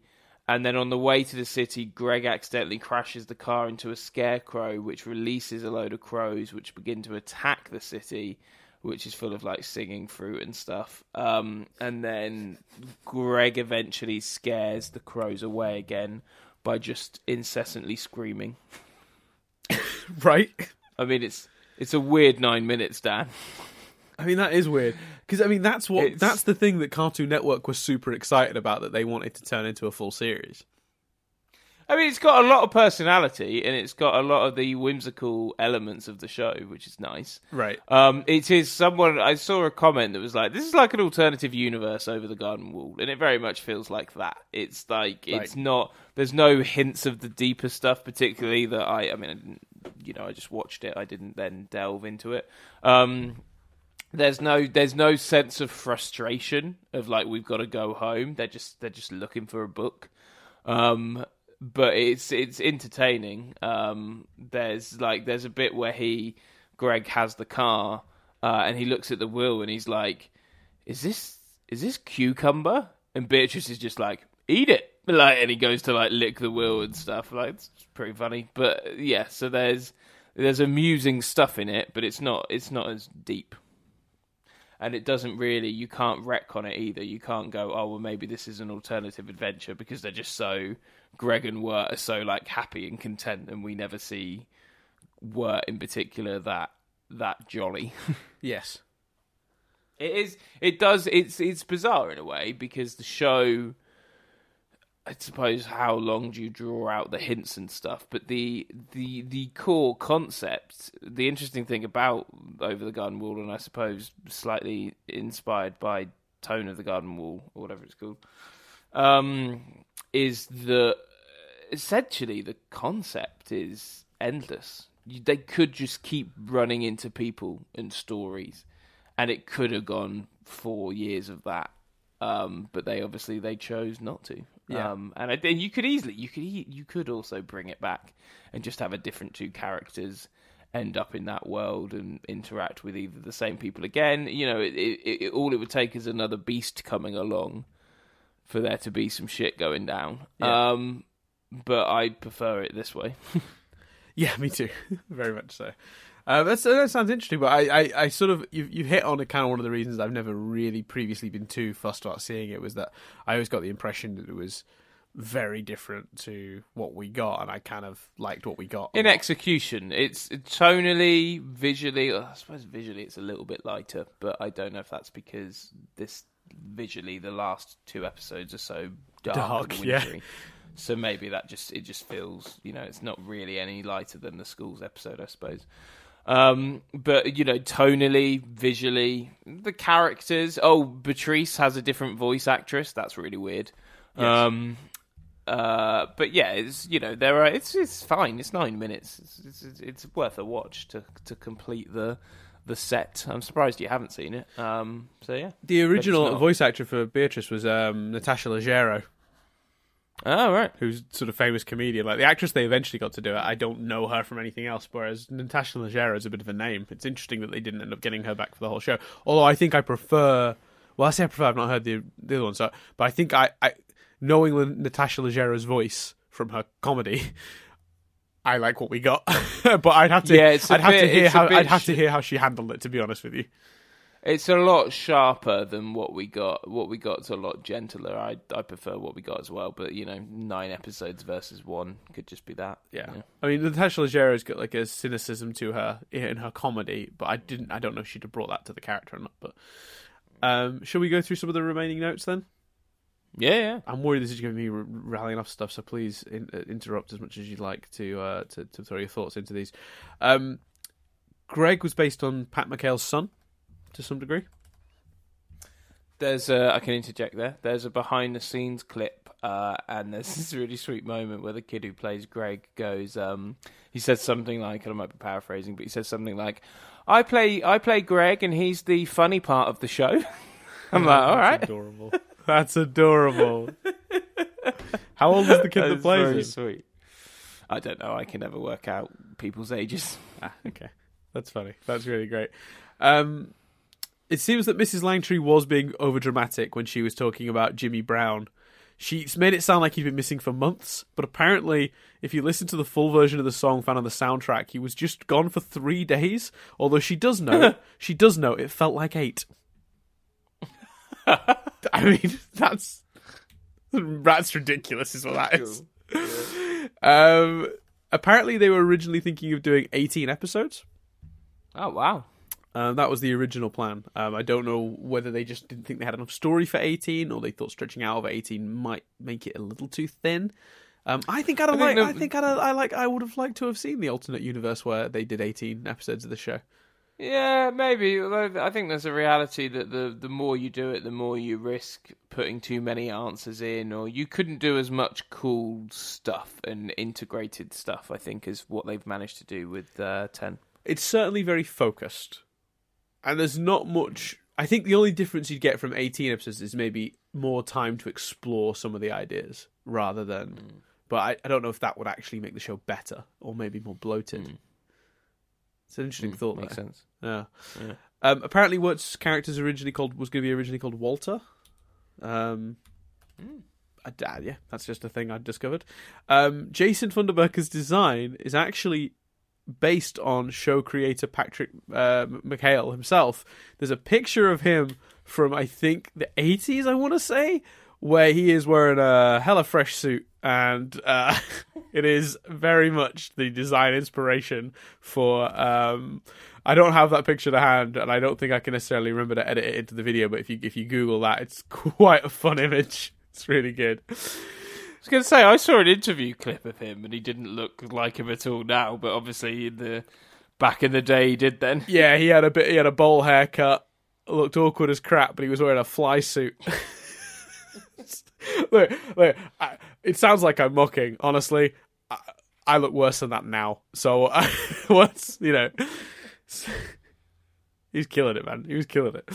Um, what's interesting It's a complete package. He's the complete package. He is the complete package. Um, interestingly, now I said last week that it seemed like Wirt's costume came from maybe a band outfit of some sort um, in his in his attic. In reality, I, I didn't look closely enough. It looked like there was like a trumpet or something on, on on the hat, so that's where I think I assumed it was a band outfit.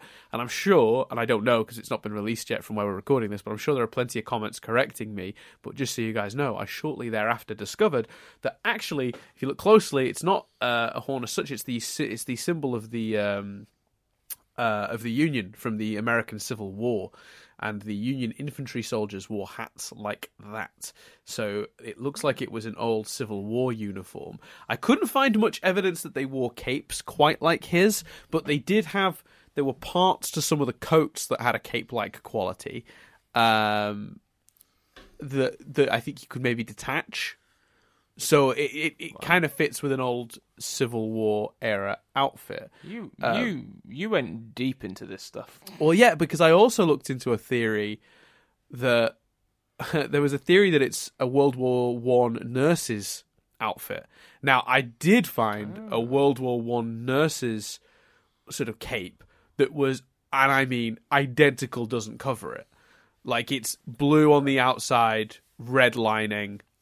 It's very close to what Wirt wears, but the problem is, Right. he doesn't find that.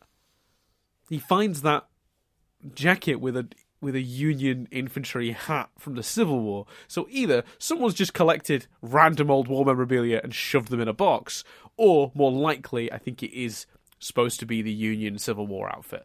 I think that fits. But I don't. I, I don't think it's likely to be uniform from Yeah. two sources because they're the same exact shade of blue. They clearly match. Um, he doesn't end up taking the hat. Obviously, the hat he discards and then makes his own with the with the, with the Santa hat of sorts. So uh, yeah, I, I think it's a Civil War thing. I think even though Yeah. even though it does really spookily match a picture I found of a World War One nurse's outfit. Mm. Yeah, I think I think you're right. I think it's a Civil War costume. I think it's more likely as well that he would, you know, he's a, he's a young kid. Uh, you know, in the eighties. He, yeah, I I can see him being Civil War more than wanting to be the the nurse Yeah, hundred percent. Um, for for the time and stuff. there's um one of the cassette. So in Wirt's room, and I did freeze frame this when we watched this episode to see if I could find some little details. Missed a couple. Um, there's a poster on the background of Wirt's room that's for the a band called the Black Turtles, which I thought was fun. Um, there's a cassette on his table that appears to say three non-blondes instead of four non-blondes. So I don't not hundred percent sure if that's a joke that maybe one of the members of that band left, or if it's an alternate universe where there were only ever three non-blondes. I don't know. Thought that was kind of fun. right.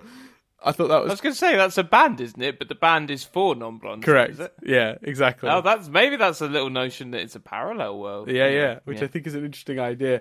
My favourite, though, of all the little things in that room that's noteworthy is there's a book on the floor for interior design, which I paid no attention to and I freeze framed it. But of course, in the episode Mad Love, he talks about how it's the architecture from the Rococo era. Where does he know that from?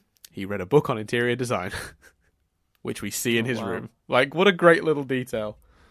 What? What? A, why is he dressing up as Civil War people and reading books on interior design? Like, he's no Funderburker, is he? No, he's definitely not. But I got the impression that he wasn't really dressing up as a civil, like intentionally as civil. I think he was. I think he just liked the cape because if he'd have wanted to dress up as a Civil War person, he'd have worn the hat too, right? He'd have worn the hat It's such a.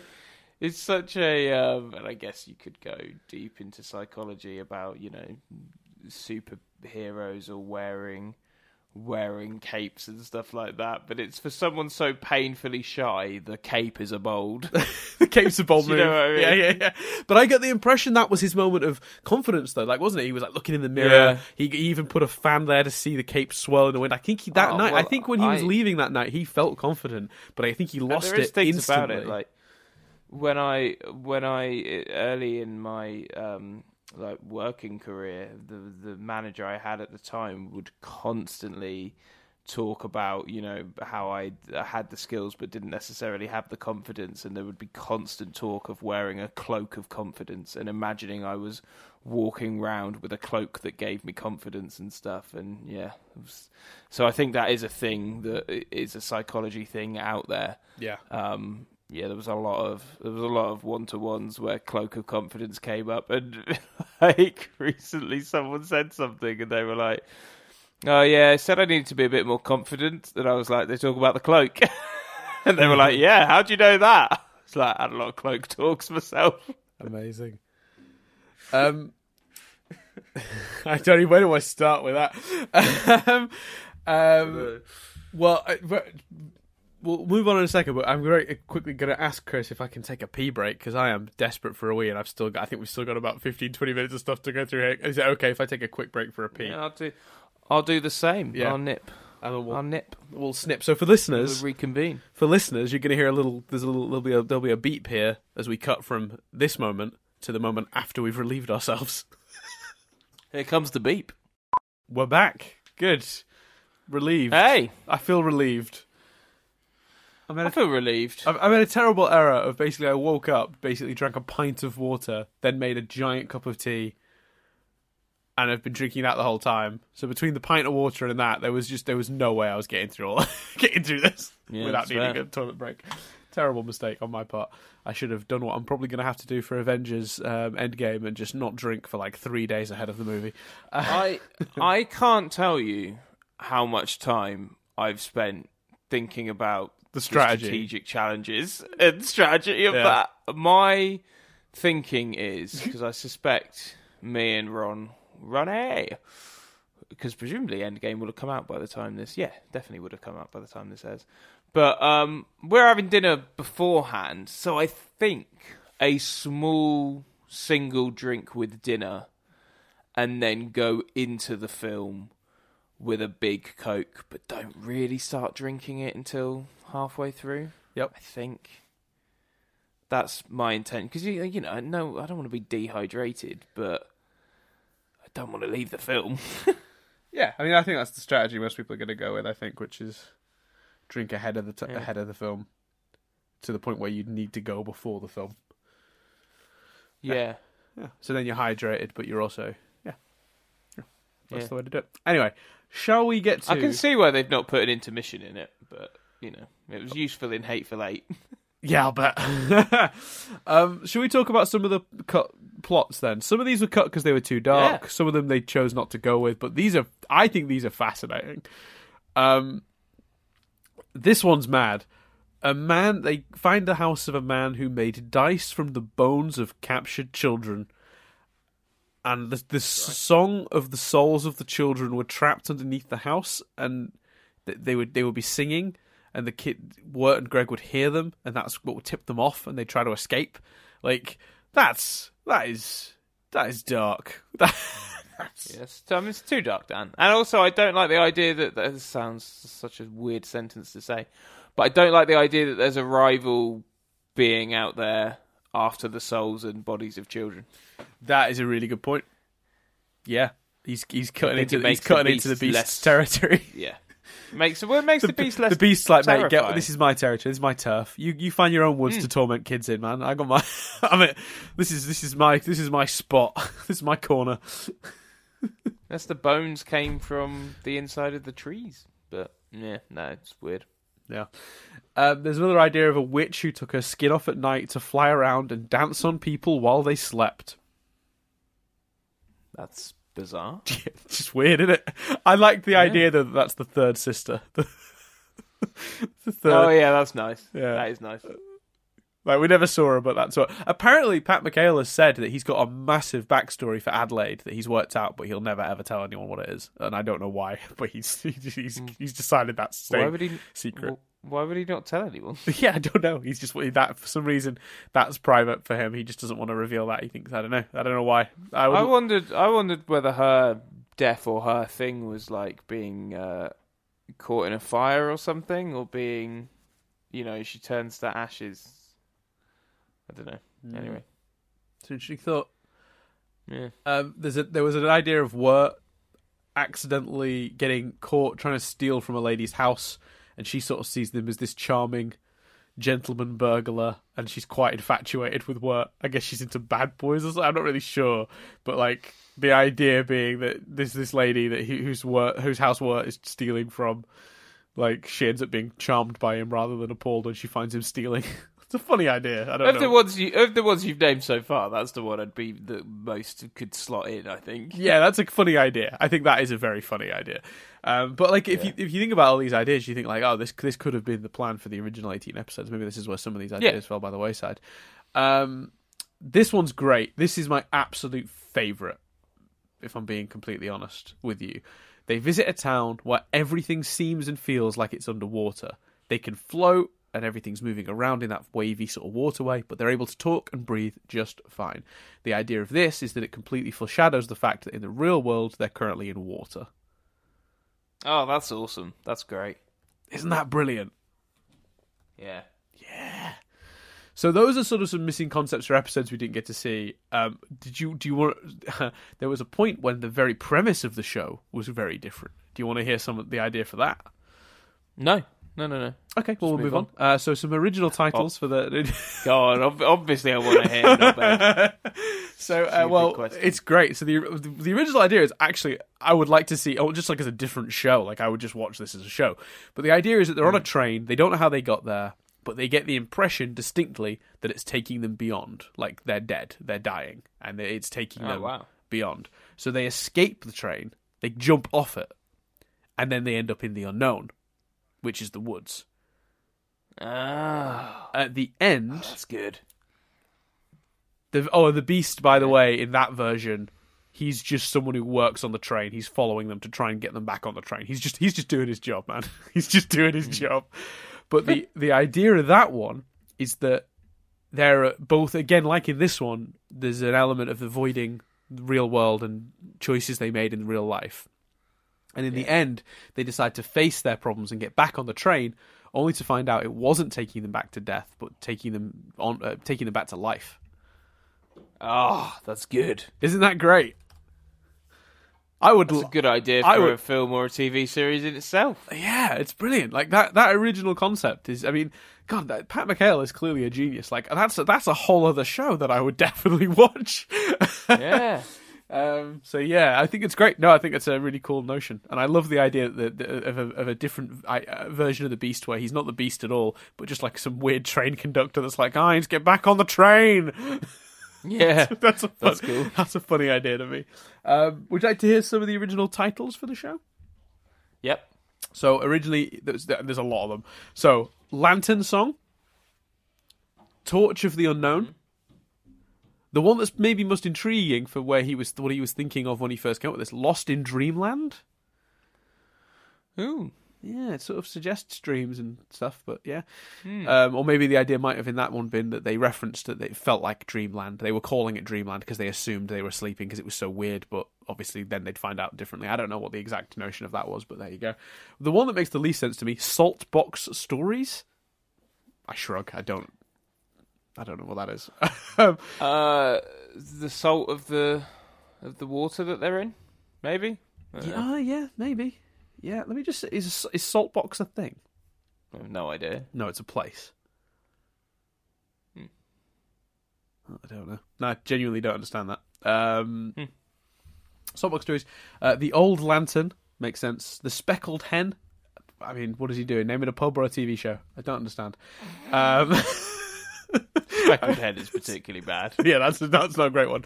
Haunted Dreams. Once again, hinting at the dream idea.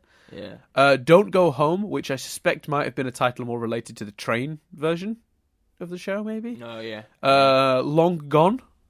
Okay, yeah, sort of dark and suggests uh, they've been they've been missing for a while. Haunted Woods. I mean, that's just very literal. I'm glad he didn't go with that one. Uh, Dark Steam Shadows. That's all right. Not sure. Yeah, and then the one that I think is very much reminiscent of the train notion, which is literally Little Black Train. Ah, that's nice. Yeah, I, I think the train version of the show should have been would if that had existed. The, the, of those titles, Little Black Train is my favorite. Yeah, I love the idea of the train version of the show. I think that's really cool. Yeah, me too. Me too. Um, I mean, this is deeper um, and has more to analyze. That was a bit more ABC and a bit more, uh, you know, explanationary. But yeah, Yeah, I, I just think it's. I think the uh, it's the idea in general, like forgetting maybe the execution for a second, like the notion of of um, there being a train that either takes you on or takes you back when you when you Yeah. get into a near death situation and you don't know which it is. And if you were to jump off, you would end up in some sort of weird void world with other lost souls that have avoided. Because that very much leans into the, the nearly headless Nick idea from Harry Potter we talked about earlier. Yeah. That you can you can let it take you on wherever that is, and that requires bravery and strength because you that's that's that's the real unknown. You don't know what's at the end of the line. You can see that forest. You can call it the unknown all you like, but you're going if you go into that, you know exactly what it is. It's a, it's it's a, it's a weird between world with other lost souls. Um, yeah, which is why it feels like a different show. yeah, hundred percent, hundred percent. Um, but the idea that it'd be that those lost souls would have been there so long they've made residence there, most of them, and the you know that's dark as well and kind of spooky. But I like I love it. Yeah, really cool. Um, so apparently the Let's uh, rip it off. Let's make it. yeah, let's make it. yeah right episode one. Let's go. Let's pitch story ideas. Get them on the board. Let's break story episode one.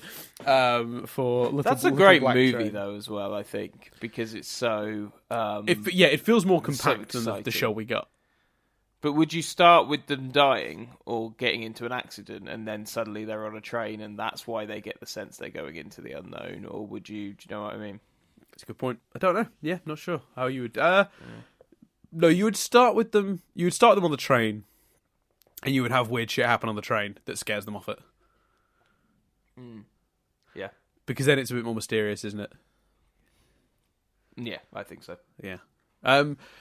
So the, apparently, the eventual name they settled on for the show, Over the Garden Wall, was actually taken from a silent, a lost silent film starring Bessie Love. I don't know much about that film, but apparently it's uh, it's lost to lost to the ages, and the title of it clearly um, piqued the interest of um, uh, Patrick McHale. Um, now, this one's really interesting. I think the moon in the sky was designed to match its appearance on the night the show aired on November third, two thousand and fourteen. Oh, wow. So they looked at the That moon is- cycle and drew the moon to match what it would be that night. Jeez, that's some attention to detail. Yes, it is. What's really cool is you'll notice that it's all tilted at an angle in the unknown in a way that the moon would never be because the way the, the movement of the sun, you would never see it facing that way. The idea of that apparently is that it was uh, that it's because, or some have suggested at least that the idea of that is because once they're underwater, they're not upright, so they're viewing it tilted in the water. So that's how it appears in the unknown. Hmm, Jesus. Could you bear with me just one second? I need to nip out the room for like 30 seconds. Is that all right? Sure. Cool. I apologise. Feel for me. What? I don't know what's happening. What's going on? He's gone. I'm just. I'm just on my own. This is weird.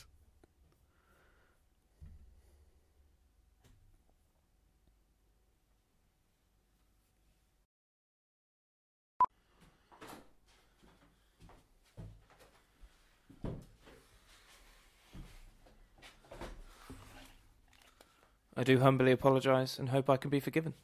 What's going on? Oh, I needed to. I heard Jess was leaving the house, and I needed to ask her something that I didn't think I needed to ask her.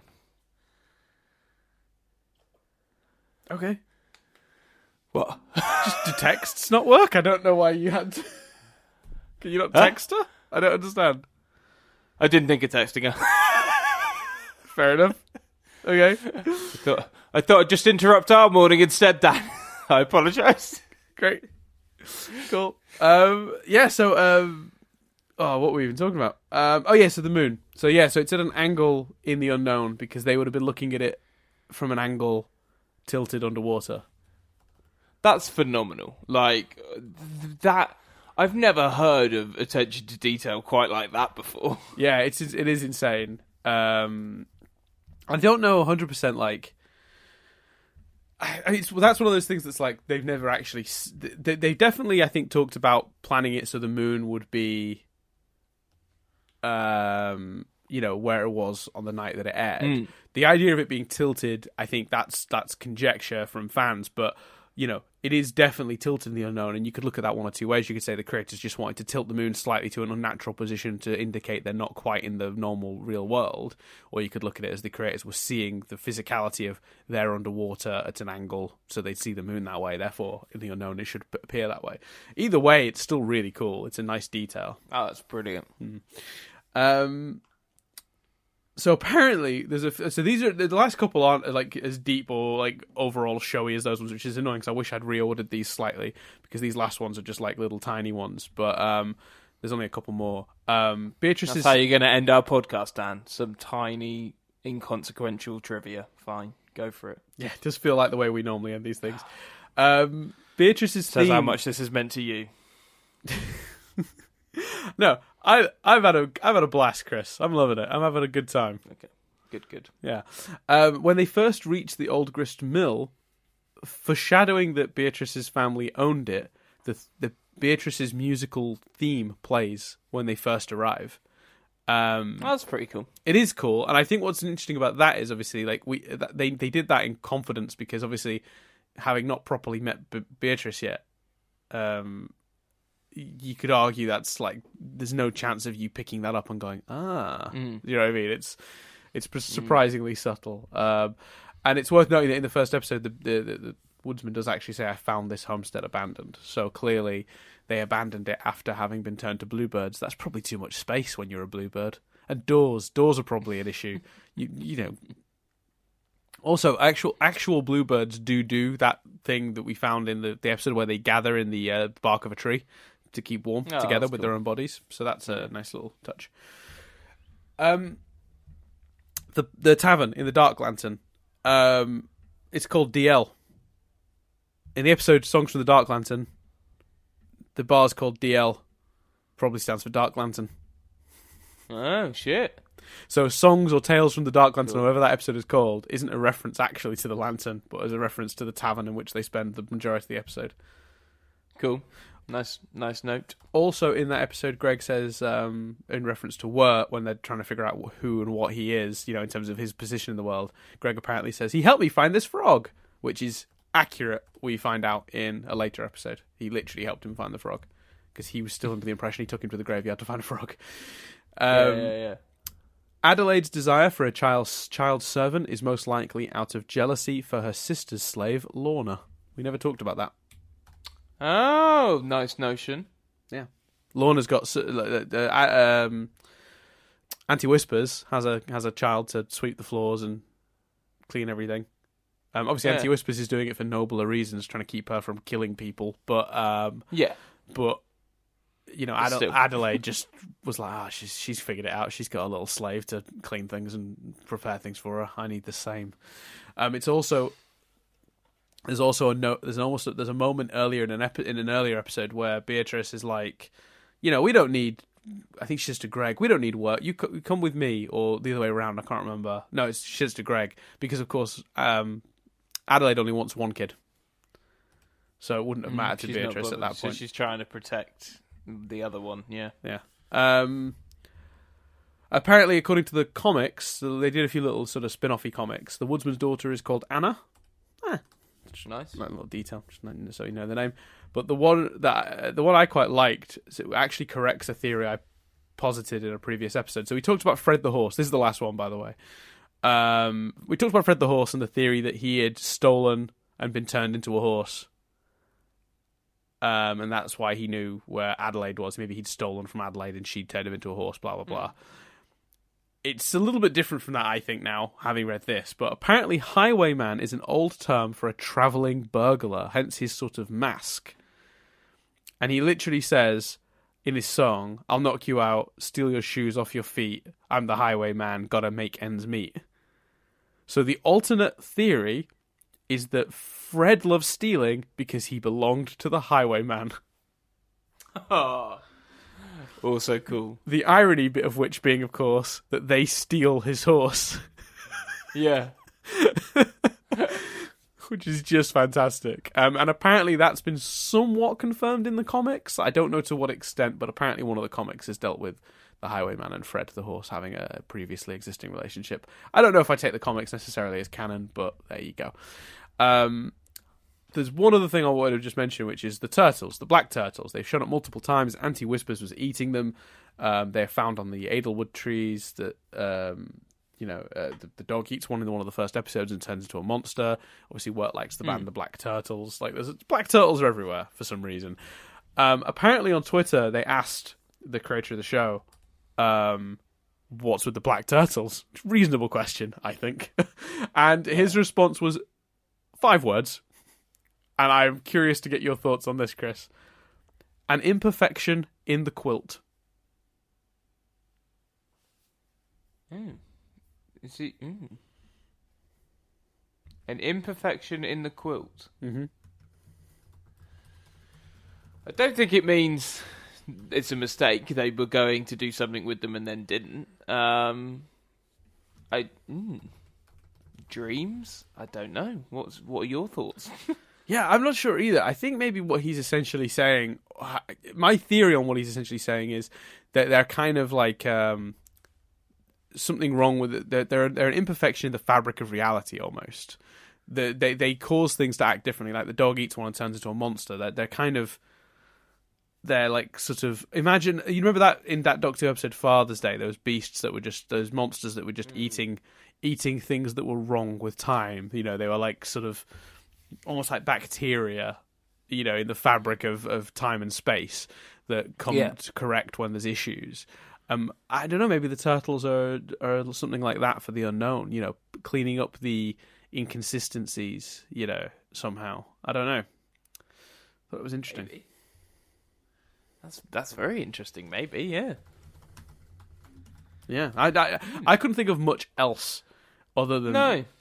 other than that. But it's uh, but I, I mean, yeah, maybe they just imp- represent imperfections in the unknown physically. You know. Yeah, I suppose they're the they're the most sort of background. We never get the detail. Yeah, and it, there is a consistency. Um, there's there's like there's a consistency to them showing up. They're not like completely random. Like they repeatedly sharp. up. It's, it's, it feels like more of an aesthetic choice almost. Mm. Mm. Uh, yeah, I, I, wish we'd had more to say on that, but I just uh, it's it's so vague. An imperfection no, in no. the quilt. Yeah, that's really because, uh, like I said, it just makes me think about the the dream thing again. But I don't think that's it. I, mm, yeah, I don't know. There you go. So I think Bizarre. that's it. I mean, there we go. I did. That was that was a marathon of getting through all that triv at the end. I, I sorry if I just like if that was just too much of me talking for listeners at the end there, going through all that triv. But it's triv, Dan. That's what the triv is. Calm down. Cool your beans. I repeat. cool your beans. okay. You feel it? You feel it, right? I'm just, uh, I'm just, why are you panicking? Like the triv section is you literally reading trivia, and now you're like, oh yeah, that was a lot of me reading. Like, yeah, yeah, but like there was more of it than usual, so it was a, it was a higher percentage of the episode's runtime than usual because there was a nah, lot. I think trivia was only about 15 minutes by the time you take out me disappearing and you wanting a pee. It's fine. yeah, maybe I don't know. It felt good. more like 20, 30 minutes, but anyway, yeah. So uh, I mean. So, uh, absurd amounts of research aside, how how are you feeling then? Not just about the show, but like about th- this experience in general. Where are you at? Um, I've th- I've thoroughly enjoyed it. Um, I think it's been eh, it's. I think we had hiatus for so long for Steven Universe, and it's so so invested in Steven Universe. It was odd to uh, to to to learn some other world new from scratch. Um, it mm. yeah, it can be yeah. Um, I think that it's been not surprising but crazy that you know. 11 minute episodes, hour long episodes of this, but give the people what they want. Um, does make me worry about ever doing Avatar or Adventure Time because you know what a commitment. Um, yeah, well, Avatar's sixty episodes. Yeah, I mean sixty hours. It's a fair commitment, Dan. yeah, you got me there. Fully enough, I, I rewatched Avatar recently, and I actually don't think that it's as much to. Uh, we'd probably still spend an hour each episode, wouldn't we? I can't say we wouldn't. That'd be a lie, exactly. wouldn't it? Yeah, yeah, yeah, yeah. We we could try and and stop ourselves, but that wouldn't happen. Um. So yeah, it's but it's been it's been great. I I think the show's been brilliant. I I think my biggest my biggest moment, the thing I remember was just this, this being so impressed about the tragedy of Wirt's character last week.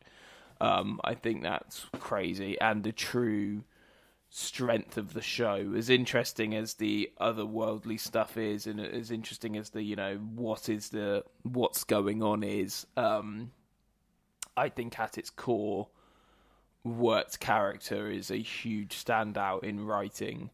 In, in not just this show, but kind of all the shows that I've watched. Um, yeah, I thought it was. Uh, I've had a, I've had a good time, and you know, listening to you, Patrice, and winding you up, you know, from it on a personal level. I think it's weird because it's obviously the this is this is only the only the second time we've ever finished a podcast, and there's less of a you know there are hundred episodes of Fringe, whereas this has only been ten. Um, but it always does feel a bit weird to end a podcast. But uh, you know we must venture into the known, I guess, Dan. Amazing.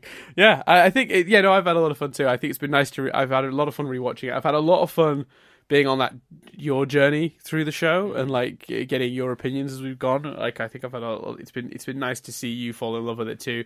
Because when you start something like this and you're essentially sharing a thing you love with with someone else, you sort of like there's always that element of God. What if they hate it? Like, what if I'm what if, I'm about to feel very stupid because there's this thing I love that I think this person might like. I wouldn't be suggesting it if I didn't think they'd be into it too.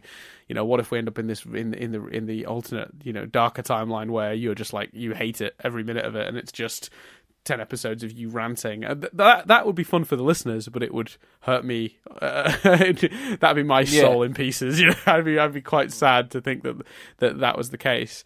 Um, so yeah, so I, I was really glad you got on board, and I I got a lot out of finally sort of confirming the you know my theory that you know once you sort of open your mind to a show like this you can it's easier to then experience another one because I've had that held that theory for a while because I fell in love with Steven Universe easier than I think I would have otherwise because I'd been through a weird experience with Adventure Time where I'd gotten frustrated Yeah. with it, given up, then gone back to it, and I learned to trust the writers. Uh, in Adventure Time, you could argue that trust maybe was wasted. um, uh, Adventure Time's got some wobbly storytelling. That's all I'm saying.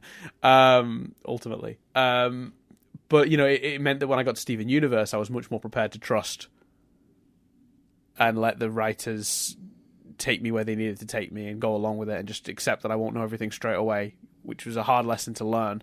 And it was interesting seeing you learn that lesson not from Adventure Time but Steven Universe.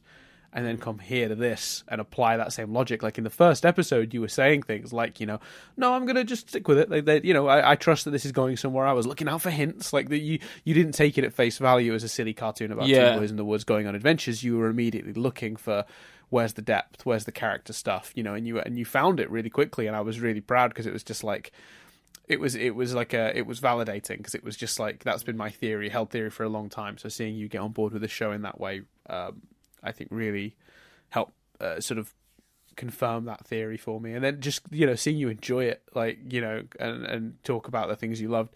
Particularly, like you said last week, you know, you talking about Wirt and his character and how much you, you how much you got out of that, and I think to to get to got got a character that far along in ten episodes is kind of remarkable. And like everyone who worked on the show is is clearly a genius. Like everything from the art direction, everything from the art direction to the storytelling and the the, the creativity and the thematic sort of approach and like the way that they used a lot of old older styles of stuff, but it didn't ever feel old. It just felt sort of it felt it had a, it felt like it had a tone and atmosphere of old onto itself, but a lot of it was just that they you know they were borrowing like um in- a totally fun way all these like older notions that and it just proves that like it doesn't old stuff isn't immediately binnable. Do you know what I mean? Oh, it's old. I can't Yeah. can't use that anymore. No, they've referenced cartoons from the 20s and 30s, and the, I mean the story itself is ripped straight out of like a fucking like Hansel and Gretel style, like sort of Brothers Grimm, like you know, like Yeah. so you know, but it's completely modernized and re- repackaged and still worked perfectly well in a modern aesthetic. So, uh, you know, I, I just appreciate the way this show is sort of proves that you know there's no such thing as any of this stuff being like any of these storytelling techniques being too old. You know, um, and I think it's also just like a lot of great comedy and. Uh, again, a lot of really interesting characters, and again, I love the use of mystery and the way they make it all that it doesn't need to be answered, and you don't even care by the end. No, it's such a- It's such a wonderfully complete show. which which in theory I could absolutely see somebody finishing it and feeling very very very opposite to that and feeling frustrated and like they didn't have all the answers. But um, I, I Mm. Well, they haven't me- analysed it for 10 hours, have they, Dan? No, twelve. No, eleven. Where are we at? We're at eleven hours.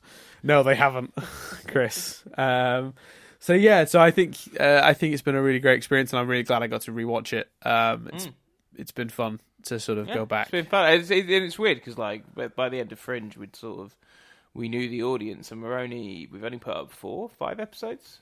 Yes, Yeah, four from episodes. the point, four episodes from the point of view of recording. So, Yeah. um, it's but it's it's fun to see. I got There's a still bit, obviously I've been still- avoiding it because of spoilers, but it's it was fun to see a bit of a bit of the comments and stuff, and people seem to be enjoying it. So thank you for anyone that's. Uh, Anyone that's anyone that listens to the others and has listened to this, and anyone that's uh, sort of checked us out because of this, feel free to you know check out Stephen University or Nothing But Static or even Fringe Observers, which is uh, still on iTunes, which is us doing this, but with Fringe. the TV show Fringe. Yeah, so uh, I think as well, like anyone who's like, because we've clearly gained a fair few subscribers from this, because we we tipped over into the thousand mark while doing this show. Um, so we've gained at least sort of 30, 40 subscribers out of this. So yeah, to, to those of you who subscribed, thank you. Um, stick with us. There's more stuff coming. Um, Steven Universe and Honey I Shrunk the Kids related at the very least. Um, so yeah, so I mean, obviously, massive thank you as well to Fretzl who provided the music that we used at the top and tail of all ten episodes of this. It's it's a brilliant interpretation of that theme, um, and you can listen to the full version of it. There's an extended version of it on Fretzl's channel, which uh, if you just YouTube Fretzl, but I think it's youtube.com slash c slash Fretzl. Um, Fretzl spelled F R E T Z L. Uh, Fretzl, yeah. Um, definitely go check out. There's also a link in the description uh, for every episode, so you can find it that way. Um, you can catch us on Twitter. I'm at Dan Doolan. Chris is at C Billingham. We're on. We're at nothing but static without the G. If you want to just catch the channels, general Twitter feed. Although we uh, check that less and update that less. If I'm being honest, my own personal Twitter feed gets more updates um, than that one does, and I need to work on that. But there you go. Um, you can also join the Discord um, if you wish by asking for an invite from me, or you can um, go to the Patreon and become a Patreon uh, Patreon subscriber uh, for as little as one dollar um, a month. Uh, that will in- send you an invite link. I suppose you could do that and then immediately cancel the Patreon. Well, don't give him ideas. Yeah, yeah. Pay what you can afford. If, if, if one dollar is as much as you're willing to give, Fair. do it. No, I mean Um, don't give them ideas to to do that just for the Discord link and then leave. Yeah, that's no. Do that then. If you, if you can only afford a Yeah, dollar, Fair enough. Fair point. Fair and point. you don't, and you don't want to pay it monthly, that's that's fine. Um, we'll try and do more early release stuff on the Discord as the year goes on, or maybe exclusive stuff. We might bring Pointless Noises back. Um, that died for a weird reason. For a really weird reason, we did one on books, and then we were sponsored by Audible, and I felt dirty putting it up because it just because it felt like it felt like we were sending the people who give us money, the patrons, an ad. and I didn't, and that felt really dirty, and that's why that one never went up, and therefore, um, and I was waiting and waiting, and then it just, I still got it. I could put it up now, and it wouldn't feel as dirty because we've not had Audible sponsorship for a little while. But that's the reason it didn't go up. We initially. reference Audible sponsoring it throughout, though, don't we? Even I think. We made it, yeah, because they didn't sponsor us at the time. We were making jokes about it, and then it actually happened. ah, Um, right. Like we were making a joke, like you know, go get Audible, and it just like felt really dirty and filthy, and that's why it never went up. And then we never did any more because that one was just sitting there. It's like, wow, I do record another one, if we and for those who don't know, Pointless Noises was just sort of a tangenty podcast, intentional. It was just for our just for our uh, you know patron subscribers. So uh, we maybe we'll go back to that. That's a nice idea. We should still do that every now and then. But anyway, uh, yeah, thanks we might we might do things. We could do things where we like could potentially. We're not definitely going to do this, but an option is that we might, if you know the podcast is. I don't know. We tend to record. No, I was thinking of like chopping out a bit of the podcast and putting it up early, but we tend to record nothing but static pretty close to when it goes out these days. So Yes. forget that. I'm just rambling. Yeah, there you go. Um, so yeah, thanks very much for listening. Um, you're the best if you've gotten this far. Uh, feel free to comment below, like, subscribe, give us a review on iTunes, um, share on Reddit, whatever you want to do. You, you tell people that we do stuff, and then they'll find our stuff, and then they hopefully will hear this and do the same, and then we have listeners. That's how that works. There you go. Science. That makes sense. Logical. Yeah. Um, so yeah, thanks very much for listening, everyone. Um, Thank you. You you are genuinely you're the best. I mean, it's that simple. Yeah, I would echo that sentiment. It's uh, it's been a pleasure. Thank you for those that have, have joined us uh, as we ventured into the unknown. Mm. And now we uh, well, we will leave it there and say that uh, thanks very much for listening. I've been Dan Doolan, I've been Chris Billingham. and uh, join us next time when we venture into the known of Honey, I Shrunk the Kids. God damn it! What have we Uh, done? just just for clarification, for those that because I don't think Dan sounds excited enough. Monday, Honey, I Shrunk the Kids. Tuesday, Honey, we blew up the baby, or Honey, I blew up the baby. Blow up the kid. I think it is. Wednesday, Honey, we shrunk ourselves. Thursday, Honey, I Shrunk the Kids, the TV series, available on Prime for thirty pounds. And Friday, YouTube footage of Honey, I Shrunk the Kids, the ride. I just don't know where to start. I'm excited. Oh, I know you are. Oh god, I'm very excited. Honey, I Shrunk the Kids aired on Sky this week. It's amazing. I get to watch that one like on the big TV, and yeah, Destiny, Chris. So, so I did see week- on Amazon. I was like, Amazon Prime genuinely has like the TV show, and I was like, ooh. And Jess was like, "What's the? the- Don't buy it." And I'm like, "But it'd be like shiny, great quality." She's like, "No." It won't be. It won't be. They won't have spent any money restoring it. It'll just be the same. anyway, well, yeah. So thanks for listening. I've been Dan Doolan, I've been Chris Billingham. and come back next week for that insanity.